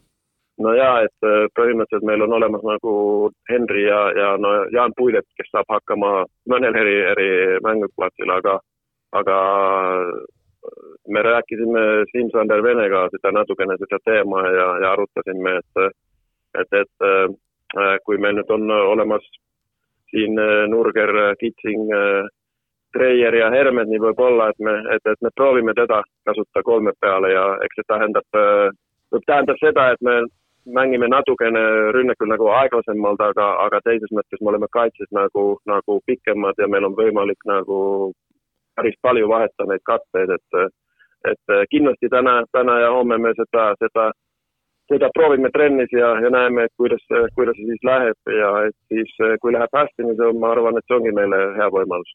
no ma vaatan, et äh, välismaal olevad mehed on sul päris hästi kontrolli all, et äh, mul selline küsimus, et kas sa, sa ei pea ühtegi nime ütlema, aga kas sa koduliigas nüüd siin äh, Eesti-Läti liigas oled neid mänge käid vaatamas kõiki oled sa mõnda sellist äh, meest ka näinud, keda näiteks tulevikus vaatad, et ohoo, et võiks nagu proovida, et sa ei pea ühtegi nime ütlema, aga kas sa üldse oled kedagi nagu märganud, et keda võiks nagu uut ja, vaadata? jaa, kindlasti olen ja, ja mõned sellised, kes nagu on olnud meie juurdes, äh, kas äh, eelmine suvi või üle-eelmine suvi. et, et, et, et kindlasti järgin ja käin vaatamas nii koha peal kui, kui siis, kui siis staadest ja, ja ja eks see oli ja ma arvan, et meil lähebki äh, raskemaks see, see äh, valiku tegemine, et seal on nagu fifty-fifty, ütleme nii, et äh, kas see või see mees ja ja nagu ise nüüd siin olete rääkinud, et, et praegu nagu meil on mõned mehed, kes, kes on vaja seda mängupraktiika ja, ja seda, seda me natukene ar arutasime ka, et kas, kas me nagu paneme, paneme nagu pointi selle, et kes nagu on äh, heas vormis või kes on nagu varem olnud heas vormis ja, ja keeruline valik. Kindlasti, kindlasti tulevikku on, tulevikus on ka, aga võib-olla olla nii, et äh, näiteks veebruaris ongi teis, nagu paar-kolm uut meest äh, olemas, et nende ka, kes siin oli, oli siin pikas nimekirjas, nii köökide ka rääkisin läbi asjad ja, ja ütlesin, et see, et nüüd ei saa, saa nagu neliteist hulkani ei tähenda midagi nagu tuleviku mõttes, et et kas veebruari või juba EM-il, et kõik on võimalik, et, et tehke trenni ja mängige, mängige hästi ja, ja siis, siis vaatame edasi. Et mõnes mõttes on praegust Eesti koondise treeneritel päris raske valiku ees, et ega te ju peate mõtlema rohkem kui ühe päeva ette, et mõtlete ju Itaalia EM-ile ka ja sinna siis nüüd oleks nagu hea koht katsetada. Jah äh,, okei okay, äh,, nii on, aga, aga see, et äh, nüüd tuleb valikmängud, mm valikmängud ja, ja kindlasti see ei ole nagu, nad ei ole meile sõbramängud, et me tahame siin tulemust ka nagu teha ja, ja ja kõik saavad aru, et kui mm valikmängud on nii, nii see taseme on veel kõrgem kui EM valikmängul ja ja et, et okei okay,, siin on paar noort meest, aga, aga nad ei ole selle, sellel mõttel siin, et et, et nad on nagu vaatamas.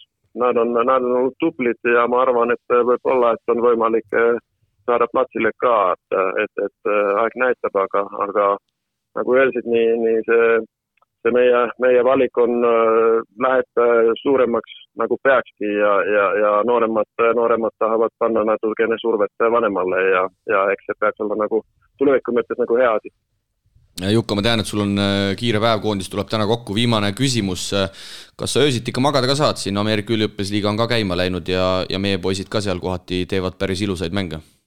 jaa, järgin, järgin ja, ja eks no eelmine, äh, eile, eile ööl Arizona väga vägev kõva mäng Michigani vastu, kes on rankingus number neli USA-s ja, ja Gerg Riisa on nagu alustanud hästi seal, seal seal äh, Arizona sees ja, ja Mattias Tass ja, ja, ja Carlos Jürgens ja no siis on nooremad mehed veel, et ja mul on, mul on mõte, et kui, kui see reisimine on lubatud, niin äh, teha väike ring ja aga, aga seda ma ei veel oska öelda, et kas, kas, kas nii on siis, et, et, et ma arvan, et see, et seal saab käia nende, nende juures ja annab äh, annab palju selles mõttes, et teate, et NCAA treenerid ei, ei nii palju seda, seda Euroopa kor-, korvpalli nagu arvesta, et äh, aga, aga et kui saab nendega rääkida ja, ja, ja ütlevad nii, et kuule, et suvel on vaja poisid saare eestlasteni, ma arvan, et on lihtsam suurepärane, igal juhul Jukka, aitäh sulle, et leidsid äh, tihedas äh, päevakajas, äh, päevakavas Ei, mängu, mängumeestele ka väikse, väikse aja ja ja soovime siis töist nädalat ja, ja loodetavasti see töine läbe, nädal siis pühapäeval Saku Suurhallis lõpeb, lõpeb edukalt. loodame nii. edu, edu, jah. ja meie siit natukene paneme veel paneme veel selles osas edasi, et pikalt koondise teemadel ei, ei leierda, aga, aga mõned võib-olla nopped siin eelmisest nädalast, eestlased välismaal äh, rubriigi osas ja ja Karl-Juhan Lips siis Itaalia esiliigasse läks ja, ja eile tegi ka avamängu, küll kodus kaotati oma konverentsi liidrile Scafatile kuuskümmend neli, kaheksakümmend kaks, Lips kahekümne kuue minutiga seitseteist punkti, visked kümnest kuus ja, ja pluss-miinus näitaja oli võistkonna parim, et siis miinus, miinus üks vaid selle tema kahekümne kuue minutiga, et igati positiivne algus, ma Karliga eile õhtul põgusalt veel ka rääkisin ja ja ütles, et füüsilisus ja, ja kiirused on ikkagi natukene teised kui Eesti-Läti liigas. no tuleb ikka kaua anda, et ta ikkagi läks proovima, et ajutine küll leping, aga läheb oma koha eest võitlema ja ja kõik niisugused käigud toovad ju ikkagi kogemust juurde. on kuskil seda pärast äh, kasutada, no kindlasti on, isegi kui ta Viimsist tagasi tuleb, on ta ikkagi vähe paremaks saanud noh, ootame, loodame. no paslik siia Jukka jutu lõpule, Kristo, küsida sinu käest, sa ikkagi oled meil siin üks suuremaid eksperte, et et Karl-Juhan ei ole seni veel koondise kandidaatide hulka, hulka saanud, et et kas see võiks olla selline murranguline koht, et kui sa ikkagi Itaalia esiliigas mängid ja kui ta nüüd saab jala sinna ukse vahele ja, ja on selline rotatsioonimees, et kas, kas nüüd on õige aeg?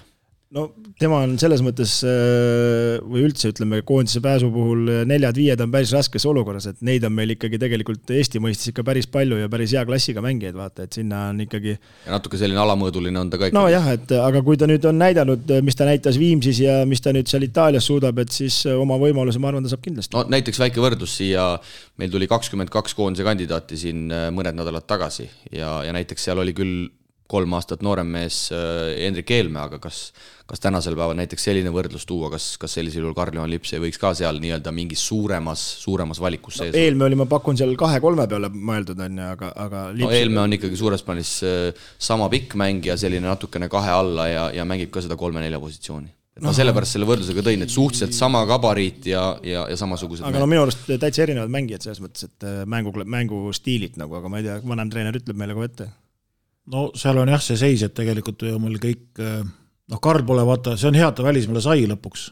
nüüd ta saab ka selle, et tegelikult äh, meil ju kõik need äh, nelja-viie liinid ju tulevad ja enamus ju tulevad kas Craamost, mis on, kuhu Tass või see, vabandust, Karl pole veel saanud, või siis tulevad välismaalt, et, et noh, kui sa tahad sellesse konkurentsi siseneda, siis praegu on ainuõige käik tal tehtud ja, ja tuleb ainult edasi põrutada. et kui ta seal ikkagi nüüd näitab head mängu ja, ja saab, ütleme, lepingu hooaja lõpuni ja püsib stabiilne, no, no kas või see asi juba näitab, et kui nüüd treener läheb näiteks kolme kuu pärast teda vaatama, siis see väärib juba ka küünlaid, eks ju, et, et, et treener käib seal teisi mehi vaatamas, kes välismaal on, kui tema jõuab ka nii kaugele, siis ta saabki sinna nimekirja. sest lõpuks. näiteks äh, Joonas Riismaa on ju meil ka Itaalia esiliiga mees, tema on küll Just. lipsus niisugune viis-kuus aastat noorem, kindlasti selles suhtes ka see perspektiiv on ka natukene natukene kõrgem, aga piltlikult öeldes nad mängivad täpselt samal, samal tasemel, tasemel. tuleb lihtsalt Karlil hakata näitama, et ta seal sellel tasemel saab hakata, siis tulevad järgmised käigud, tulevad võib-olla paremad välismaa võistkonnad või tuleb Cramo või mis iganes, et eh, noh, täpselt nagu Alleri puhul rääkisime, et see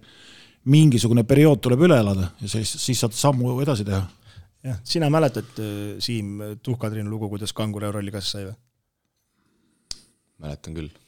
ta oli selle, mis selle võistkonna nimi oli seal Prantsusmaal siis, Asvel või? ja Vincent Collet asfal. jah, jah, no kuidas nad põlesid nagu säraküünlad seal ja kukkusid välja, seal play-off'igi ja siis ta sai äh, Bologna Virtus. Jah, Itaaliasse võimaluse ja siis paugutas play-off'is siukse seeria ja pärast seda Siena Montebashi ja, ja sealt läks ainult ülespoole vaata, et noh. ja ülejäänud on ajalugu. jah, et äh, selles mõttes, et no, Karlil samamoodi, et on vaja pildile mängida. Asfalisse kuidagi saama, aga see hea võrdlus. see hea mäng, mis, mis me mängisime, aga nii oli. Craamoga panime asfalile lisa ajal äh, asfalist kotti seal selles, mis iganes linn, ta ei olnud isegi linnas, see saal, see oli kuskilt linnast väljas. ei olnud Villerbanis või? Oli küll, aga, aga no, vahet ei ole, seal, sealt hakkas üldse pihta, sealt ta saigi pildile, noh, et, et selles, selles mõttes Karlil ongi see, et ta peab ka kuskile nüüd saama järgmise käigu teha, et, et nagu rohkem pildile saada ja ja noh, kui sa Itaalia esiliigas viskad selliseid punkte nagu eile, siis miks mitte edasi samm tõusta? ei olegi mingit küsimustki jah, et siin ongi noh, kõigepealt äh, tegi hea hooaja alguse Viimsis, jäi pildile, sai Itaalia teise liigasse. juba see on edasiminek. Ole, oleks ta visanud siin viis silma, siis ta oleks siin edasi oleks mänginud. ta Tallinna Kalevis edasi olnud, oleks juba jama olnud no,. millegi pealt ta sinna sai. jah, et, et täiesti noh, minule ei helistanud näiteks keegi ei kutsunud. igatahes meie hoiame Karlale pöialt, eriti Krista muidugi. tema üks suurimaid ja, kolmeseid. fänne jaa, et loodetavasti neid kolmeseid, neid kolmeseid tuli eile ka kusjuures seal tüki kaks-kolm. ma arvan, ta muidu ei viskakski kolme, kui ma ei oleks ta nii palju puid alla pannud, ta seda nüüd treib nii kõvasti ja iga kord, kui ära paneb, mõtleb, et on ikka ei, kaer ei jaga midagi sellest kosmast. no kui koondises saab, siis paneb sinu pildiga särgi selga kindlasti alla võtab seljast ära pärast. jaa, aga äh, Karl-Juhan Lipsu juttudega võtame eestlased välismaa rubriigi kokku ja, ja läheme tänase saate viimase osa juurde. VTB Ühisliigal annab hoogu Arctic Sport, number üks spordijook Eestis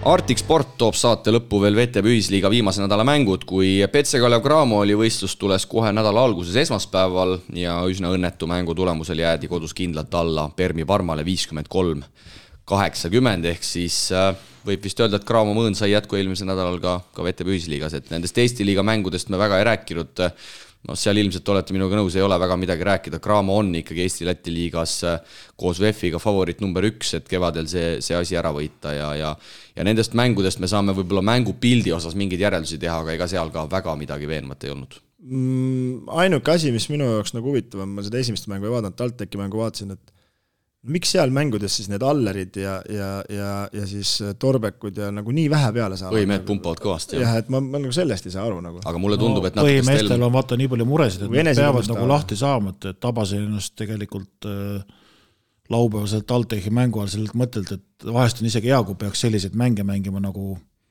nagu natuke nõrgema võistkonna vastu, et, et äh, saad sellist korduste arvu ja, ja, ja, ja niisugust äh, nagu ennast natuke lahti mängida, et, et äh, et kui on kogu aeg nagu ainult rasked mängud, siis osad mehed ei saagi kunagi väljakule, et äh, miks nüüd need vähe saavad, noh, eks siin ole palju asju, sõltub äh, trennidest ja kõikidest muudest asjadest, et okei okay,, praegust ei tulnud jälle mingeid mänge järgi, tuleb see koondise paus, on ju, aga ma mõtlen just selles vaatevinklis, et kui räägitakse, kumm on nii tühi ja kumm on nii tühi ja siis sa lähed, äh, mängid seal äh, karikat selle äh, Raplaga ja siis pumpavad põhimehed ja need istuvad ja istuvad nagu, kas on seal vahet no, mida või kaotada? on, vahe on selles, et ühed on ostetudki mängima ja, ja noh, ju siis äh, lähtutakse sellest, et need, kes on ostetud mängija, need siis peavad mängima ja välja vedama, et. noh jah, aga ma panen ennast nüüd Alleri olukorda, sõidab mööda Venemaa vahet, siis trennis paned sajaga peab panema. aga ta pole enne käinud, las ta õpib, ta peab ja, ka midagi ära õppima. tal ikka see tuhh võib suhteliselt maha minna. Noh. et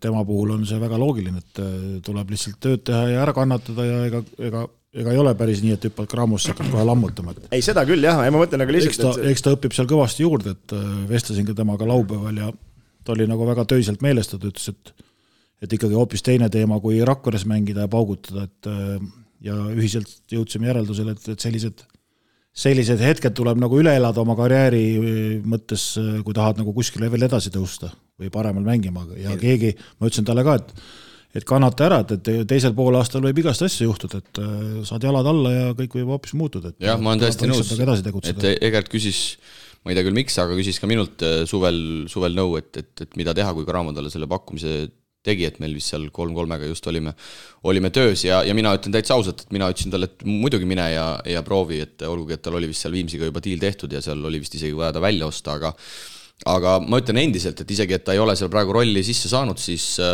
noh, tema jaoks ikkagi ideaalne koht praegu õppida ja, ja kuidas seal kõrgemal tasemel need asjad käivad, sest ta ei ole ka nii vana mees veel, et et ta ei võiks tegelikult niisugusel tasemel kunagi nagu, nagu reaalselt ikkagi rolli mängida. ei, ei no selles mõttes see ongi, ei ma mõtlengi, see on nagu kõva karastus, ta saab hoopis äh, teistsuguse, näeb nagu päris korvpalli. see, mis sa seal Rakveres käid ja, ja nüüd meil lihtsalt põhiline on see, et ise ükskord olin ka selles samas olukorras, noh, see mast läheb jõuludega nii maha, noh, ei panda, ei panda no,. aga see näitabki mängija tugevust, kui sa suudad ja, sealt ja, nagu ja, selle ära kesta. selle, selle valu ära kannatad, siis sealt saab edasi minna. siit võtame teise näite, eks on ju, tema võttis selle vastu oli nagu nii-öelda mune, on ju, noh, aga enamus ütlesid ära ju. Rosenthal oli kohe kõik, ei, mina lähen Tartu, ma ei taha minna. Rosenthalil oli ju, me rääkisime, oli diil tehtud ja siis Cramo jäi hiljaks ikkagi lihtsalt piltlikult noh, okei okay,, aga, aga ega ta ei, väga ei tahtnud ka minna, noh. ja sul võib õigus olla, jah. selles mõttes, no ja siis äh, keda nad veel seal Paasoja vist tahtsid ja seal oli. seal need nimesid läbi, läbi käis, no eks, eks kõik taandub ikkagi rahanumbritele ka, et et, et eks Cramo neid Eesti mehi, neid tagumise otsa Eesti mehi tahtis ikka päris sellise konservi eest ka seal minu teada kätte saada, aga tuleme selle Permi mängu juurde. ma ei, ma ei tea, kas nägite, aga no mis kõigepealt hakkab silma, nelisada üksteist pealtvaatajat. masendav. me tegime, me ei teinud reklaami. suurt vahet ei ole, kas tuleb Perm või Jenissei, et selles mõttes nagu näitab see selle taseme nagu ära, aga kaad ka vaatama ei tuldud väga. no ikka tuhandega tuhat oli. kuussada, aga noh, seda on ka tegelikult vähe. kui me võrdleme, et keda me nüüd siis nagu vaatame, et siis noh, et Euroopa üks äh, nii-öelda top, ütleme top kolm sats ikkagi paberi peal tuuakse ja paralleel võrkpalliga, mis ta oli, Kaasani seniit käis vist Tartu Bigbankiga mängimas Jah. no seal oli ka üle tuhande, me räägime võrkpallist praegu, Ja- kogu austuse juures. ei nojah, seda isegi, mina isegi vaatasin seda esimest mängu. ja seal oli saal täitsa ilusti oli, oli ja, täis. ja, ja suurt aga. Perm jah, tuli väga-väga motiveeritult ja asjad neil jooksid ja ja, ja vaikselt on toimetanud siin, nagu rääkisime, aga nad ikkagi osalevad ka ju selles äh, FIBA selles Eurocupis ja ja, ja nad ei ole ilma mänguta nagu passinud, et, et siin tegelikult neil on ju VTB-s mingi neli mängu äkki mängitud või? üks-kolm oli enne Cramot,, nüüd oli olid, viies mäng. olid võitnud aga nad ei ole nagu ilma mängudeta olnud, et tegelikult nagu novembrikuuks nüüd viis mängu mängida oma liigas on väga vähe. aga nad on ikkagi Euroopas käinud ja, ja ma ütleks, et asjad jooksid ja kui me siin enne arutasime, et kas Rauno Parahovski vastu nagu seisab ära või, või ei seisa, siis tegelikult Parahovski tegi ikkagi korvi alt platsi puhtaks. kümme-viisteist siis Parahovski. No seal ikkagi no tal ei olegi jah, punktid ei ole nagu tema teema, kuigi ta viskas mõned päris valusad hetkel, aga no viisteist lauda ikka kontrollis ikka täielikult, pani oma suure keha vahele ja ja leedukas Adas Juskevitsus tagaliinis siis seda mängu tegelikult seal vedas seitseteist silma kaheksa söötu väga, väga hea mängu tegi. Aadasest teades teda, siis äh, talle sellised äh, Cramo tagamängija tüüpi mehed nagu sobivad, et kes natukene ei ole nagu vormis ja arvavad, et teavad mängust nagu kõike, siis Aadas neid nagu meel, hea meelega ütleme, koolitab, koolitab ja karastab. et no seal ei läinudki mänguks, see oli nagu nii, nii kurb jälle, et, et äh, hakkame Cramo poolt vaadates ikka väga mis nad läksid kuus-kaks ette äkki või? panid alguses kaks-kolmest ära ei vist. no siin räägitakse ju igast asju, et kõik vestlused ja särgid-värgid enne ja pärast ja mis siin on ja siis kohvinurgad ja. Melson ütleb, et tal ei ole midagi viga, aga kuradi millegipärast nagu mängu ei tule, et noh, kui sa teed ühe punkti ja viskad kümnest null, et siis no järelikult on valed kaua seda, kaua seda juttu huvitav siis kuulatakse, et, et mis, mis tema roll nagu siis võistkonnas on? et, et hetkel on, hetkel on ikka nii see Kalev Cramo tagumine kolmik, Melson, Perry äh, ja ja Lewis, et äh, noh, Lewis seal pumpab, pumpab kõvasti siin Eesti liiga mängudes ka selle palliga ja teeb, aga aga kuidagi see ei ole nagu seda touch'i või sünergiat neil omavahel, et seal ikka nii, nii individuaalselt käib see peale pommitamine ja no ja, erinevalt, kui me enne rääkisime Salgerisest ja tabasime ennast mõtteliselt või mina tabasin need teisipäeval, et nad on hakanud kaitsest lähtuvalt mängima, siis praegu ütleme, Cramo läheb mängule, nad ei, kaits-, kaitse ja nende mängijate jaoks on täiesti ükskõik. viskame üle. igaüks proovib oma punkte visata, toimetavad oma ette, pikad jooksevad, noh, kas, kas Kitsing ja ütleme, Gregor saavad nagu normaalseid viskekohti ei no see palli no ei saa ju. ei no. saagi jah. Ja ega TalTechi mängus oli täpselt samamoodi. kas Kitsing võttis ühe viske ja, ja, ja Gregor äkki kaks? jah, Kitsing oli seal noh. no täiesti tühja, täiesti tühja noh. Kristjan on muidu sihuke hästi vaoshoitud mees, aga yeah. isegi pingile minnes ma korra nägin, et ka temal no aga ainult, mis, mis nende roll on siis, jooksed edasi-tagasi, paned mõne katte, palli ei saa, jooksed jälle kaitsesse, jälle kukud lahmima. ja siis, siis ja mis siis tema väärtus on, kui, kaks kui, Kitsing kakskümmend kaks minutit, kolmest null, null punkti. Kitsingu väärtus peaks olema see, et viis kuni seitse kolmest mängus peale visata. spetsiaalselt tehakse liikumine, et ta saaks selle viske võtta. Gregor samasugune, tuleb vahetusest, peaks sama tempo nagu edasi minema. aga see hooaja alguses see ju oli, et kus see siis, kus see siis niimoodi ka- kadus, mängijad on samad ju. ei no aga No no, järelikult skauditakse, pannakse kinni need see uksed on. punkt üks, teine asi on see, et järelikult kontroll nagu sisemiselt on nagu käest ära läinud, et et siis äh, tagumised kontrollivad seda üritust ja kui treenerid järgi annavad, siis ma ei tea, noh siis no, mina ütleks seda, et äh, Cramo ei oska nende suuremate vastu viis-viis mängu mängida, noh. ta ei ole viis-viis mängu korvpallivõistkond, no selles mõttes, et need seal ei ole sellised mehedki taha ei no ma mõtlengi, et ja siis neil ei tänasel teki, päeval ma ei näeks pikkade liinis üldse mingit äh, murekohta, kes, et ei saa hakkama. isegi sõltumata sellest, ütleme, et see see kolmik Gregor Kitsing ja, ja lätlane. Šilins on ühesuguse tüübiga mängijad. suudavad kaitses ära seista, viskavad hästi, kui pallid tuleks õigel ajal, kõiki asju saaks toimetada ja on olemas Rauno, kellega saab alla mängida, on olemas see Murphy. Murphy, kellega saab mängida alla, olgu ta vormis või mitte vormis. aga nagu tagaliin ikkagi palli ette ei anna, siis need esimesed mehed võivad ükskõik mida teha. Ma, mind juba mitmendat mängu nagu Barahovski ei olnud ka domineeriv tsenter, aga ta sai ikkagi Aadase käest ka seal mõned korralikud söödud, koristas ära, ta on mängus sees, sa ei võta teda mängust välja. praegu Graamos on selle mängu taustal on see, et meie eesliin on mängust väljas täiesti ja, ja, ja ma taban mitmendat korda seda mõttele, et ma ei tea, kas see on ikka hea lahendus, kui see Siilins paneb eh, tuimalt kogu aeg kiires kolme peale, noh, mõni kukub sisse ka, aga, aga teised ei jõua tagasi, lauas ka kedagi pole. no ja... siin on veri, on paksem kui vesi. ei nojah, aga mõtlengi, et siis meie Kitsing jookseb edasi-tagasi, noh, tal ei teki niisuguseid võimalusi, aga Siilins võtab kohe, paneb seitsme pealt peale, kõps, ei ole mingit probleemi, vaata. aga nojah, praegust ütleme, see liinide vahelist pall sisse-välja ei käi, noh, tavaliselt öeldaksegi Kossus ka, et kui tahad, et visked sisse läheks, peab sisse-välja käima, tulevad head söödud välja, olukorrad, vabalt viskad, siis ikka hakkab sisse kukkuma, aga põrgatuse pealt ei kuku nii hea protsendiga.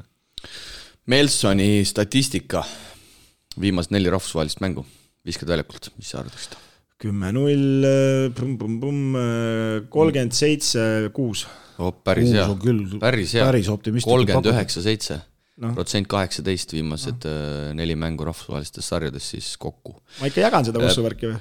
VTB ja, VTB-s ja Champions League'is täielik anomaalia, seletage mulle palun ära, äh, VTB-s seitse mängu, kakskümmend kolm minutit, seitse koma üks punkti, kahesed kakskümmend seitse protsenti, kolmesed kakskümmend protsenti, Champions League. Melson neli mängu, kakskümmend kuus minutit, kaheksateist punkti, kolmesed viiskümmend seitse protsenti vabandust, kahe, ütlesin kahesed, kahesed viiskümmend seitse protsenti, kolmesed nelikümmend kaheksa protsenti. kuidas sihuke äh, kolossaalne vahe saab olla? pallivahe no tegelikult on jõhker, kakskümmend seitse, kakskümmend VTB-s ja Champions League'is, mis ta oli siis äh, kaheksateist punni, nelikümmend neli. jaa, aga ma mõtlen just protsendid, viiskümmend kolm, äh, viiskümmend seitse ja nelikümmend kaheksa. jah ei tea. jõhker vahe. mees on tulnud tegema oma statistikat äh, VTB liiga baasil, ütleme, et tahab seal näidata midagi. ei, vastupidi, Champions League. või ükskõik kumba ta pidi siis. VTB-s siis seitse koma üks ja Champions League'is kaheksa, aga muidugi Champions League'is neli mängu, sealt võib-olla ei ei kooru nii hästi no välja. seal ta on õnnestunud ka, ta viskab kõik need üle käe sisse ja, ja, ja, aga no ega see VTB on võib-olla gramm liiga raske siis seda, selles mõttes, et ega need äh, võtame vastased need, segavad. ja, ja võtame Mingi need Parmad, Jenisseid, Avtotoorid, eks need on ju tegelikult jumala korralikud satsid võrreldes meiega, noh. kas VTB on tugevam kui Champions League? muidugi on. Praeguses faasis küll, sest me ütleme ausalt, et tegelikult kui nüüd vaadata neid Saratoveid ja, ja Enisseid, seal... ma ütleks, et nad on tugevamad kui eelmine aasta. ja, ja nad on seal eurosarjas ka tublilt mänginud. Parma ei olnud üldse paha võistkond sellel tasemel, nii et minu arust nagu need äh, venelaste keskmised satsid on nagu selleks aastaks ennast oluliselt paremini komplekteerinud ja, ja nende omavahelisi mänge vaata, et on kas sihuke ja, ja, ja Cramo ei olegi ju kellelegi vastu saanud. ja kuigi ma ütleks tegelikult, et äh, hooaja alguses tundus pigem, et, äh, et on kehvemini komplekteeritud, aga nende legionäridega mulle tundub, et see Javtodor ja Jenissei on ja need on, on päris hästi täkkesse. on paremaks läinud ja, ja Cramo ei olegi ju tegelikult mängu saanud ja see, et nad nüüd Champions League'is ka ei saa, aga, aga kaotavad vähem, aga noh, siis praeguses, praeguses faasis võib öelda, et äh, hetkel jah, need, need võistkonnad, kes on siin käinud VTB-st, on tugevamad olnud. noh, kerime nüüd kuu aega tagasi, eks ole. noh, saame hea pildi muidugi, mis see tuli, see esimene, teine detsember Tartu tuleb sinna mängima, me saame vaadata, kuidas ta siis Põhjaliiga võistkondadega nagu mängib äh,. see Jenissei vist ei mänginud seal, mängis või? ma ei tea, no ei, ta pidi tulema hiljem, mingi kaheksa, kaheksa, tal tuleb lihtsalt üheks mänguks, ta pidi millegi hiljem tulema, jah. no aga kellega ta ikkagi mängib ju seal Põhjaliigas? Aga võib-olla jah, seda tuleb teistega mängima. ja seda küll jah, et siis Tartu tuleb mängima, aga no ma mõtlen seda, et et kui me võtame, kerime kuu aega tagasi, umbes oli see enne, kui Strasbourgis käidi mängimas, napilt saadi tappa, siis tõmmati Türki, Türgis võeti võit, kõik jumala super ja sealt on ainult nool alla tulnud, põhimõtteliselt ainult pakitult. ei no CSKA-d võideti noh, CSKA-d ka veel jah, või noh, ma ei tea, see on täitsa. see on nagu eriti märgiline, et sellega sai see matk. sellega nagu... sai nagu siis jah, kuidagi tuhk otsa, nagu metsik... paar, paar nädalat oli ka nihuke auk kohe. metsik eufooria ja kõik asjad ja siis sellega nagu jah, eks see ikka tuleb, ikka tuleb hooaja sees vaata tõuse ja langusi, Hiiumaale aga maade Raplaga seal jah, siis saad sealt ka veel ja saad ka veel tuppa ja sealt, et, et, et kuidas see ikkagi hooaja sees ikka tuleb mingid augud, et aga see auk nii sügav on, et sealt ikka neil annab praegust välja äh, rabeleda, ma ütleks. miks Martin Torvek nii vähe mänguaega saab? okei okay,, Siilins on kolme peale pandud. sa ei vaata mängu või? ei, eks me, eks ma, eks ma saan ka aru, mis need põhjused on, tihti on ka see, et Siilins on kolme peal ja siis seal jääbki kaks tagumist, ütleme siis on seal Jaa. kolm äh, ameeriklast, Vitos tahab veel natuke mängida saada ja siis, siis Martin on nii-öelda hammasrataste vahele jaa, jäänud, aga kuskohast, kui me hakkame võtma ei, ma, härra Krista, sa hakkad ei. mind kohe ründama, ma Ei, ma ei küsinud, et miks ei, ta ei. mängib, et mul selle vastu midagi on, aga ma küsin, et arutame, arutame praegu, hakkaksid ründama ka mind ei, kohe. ei, ma tahtsin omast arust nalja teha. kuulame ära analüüsi. ja et, et kui me tahaks, mõtleme, kus kohe, kuidas see Graamosest august välja tuleb, eks, siis ta peab alustama kaitsest. Hakkama uuesti, need äh, välismaalased ei suuda nagu survet panna mängujuhtidele. Lewis ei suuda sul pumbata palliga kakskümmend kaheksa minutit ja siis kakskümmend kaheksa minutit üle välja peale käia, noh. muidu ju, mis Torbeku rall oli, kõikidele vastaste tähtsamatele mängudele pa- pandi peale, et oleks surve, noh. Nüüd tal on vaja hakata neid mängujuhte suruma, et nad ei saaks oma mängu nii kergelt üles võtta, noh. et mina näeks nagu seda, et kaitsest, noh, ma ei tea, sest ja, ja Martin on Eesti-Läti liigas alati selles suhtes nagu kõva kärbes olnud, et ta tunneb neid Eesti mängijaid, ta teab, kellele saab nagu kõva survet anda, et kes muutub ebakindlaks ja nii edasi. või siis Stelmachers ikkagi ei näe teda üldse praegu ka nendes VTB-s ja Champions League'is nagu rotatsioonis ja sellepärast ta ei kasutanud neid äh, eelmise nädala Eesti-Läti liiga mängudes, et ta ei, ei näegi teda siis võib-olla seal. võib-olla küll, aga mõtlengi, et palju tal Eesti-Läti liigas üldse keskmine mänguminut on. Algusega vist tõstis, aga nüüd lõpupoole on tal ikka päris kokku kuivanud see, noh. no ta tuli, millal ta Priit Laupäeval seal TalTechi vastu mängu tuli, kas ta kolmandal minu arust, kas kolmanda lõpus või neljanda midagi alguses? niisugust jah. esimene pool ei käinudki. ei ta vist ikkagi esimese poole lõpus korra tuli. või korraks käis äkki no igal märgiliselt midagi ei vähe, vähe juhtunud. ikkagi, vähe et ikkagi ja siis me noh, samas kolmapäeval Tallinna Kalevi vastu alustas äh, Martin kuusteist minutit Eesti-Läti liigas. Ma julgeks väita, et eelnevatel hooaegadel ta on niisugune kindel kakskümmend pluss no olnud. pigem ongi olnud see, kes need äh, teeb. tema ongi mänginud nagu neid ja Eesti-Läti toob liiga need mänge. võidud ära, et põhiturniiri need võidud oleks, noh. aga noh, ma ei tea, raske öelda praegust, võib-olla seal Stelmachersil ja neil on ka no eks nad otsivad neid, nende teiste meeste, me just rääkisime Melsonist, et eks nad otsivad nende, nende nagu seda, enesekindlust seda. enesekindlust, et, et neid nagu mängu sisse tuua, aga aga no Melsoni puhul see protsess tundub jube pikk juba olevat. Et üldse nende kõigiga, et, et kui mängisime siin seda äh, kvalifikatsiooni Champions League'i, noh, kõik säras põlesid, kõik mehed tuhhiga siit-seal tundus, opa, kus need on kaitsevennad ja, Ja- ründevennad. no ma- ja, nüüd noh, on kõik kokku kukkunud. see mängujoonis ilma mängujuhita on üles ehitatud nii, et kolm tagumist siis omavahel seal krutivad, teevad, et äh, se- sellises valguses on ka Allerit väga raske mängu tuua, kuna Aller ei ole nüüd ütleme, kõige tublim äh, põrgataja, siis äh, ja tema on puhas viskaja, talle oleks vaja sellist mängujuhti, nagu enne oli Timmu, kes võtab asjad oma peale, söödab õigel hetkel välja, sealt tuleb vise, koksab ära. nii, ega Martin Torbek samamoodi ei ole ju maailma kõige teravam põrgataja ei nojah, ta ja, ja, ja nüüd otsitakse siis nende kolme, kolme tagumise siis ameeriklase peale neid lahendeid nagu, et nemad nagu mängima hakkaks, sest kõigil on ju meeles, et äh, see Champions League'i need üleminekumängud seal ju toimis.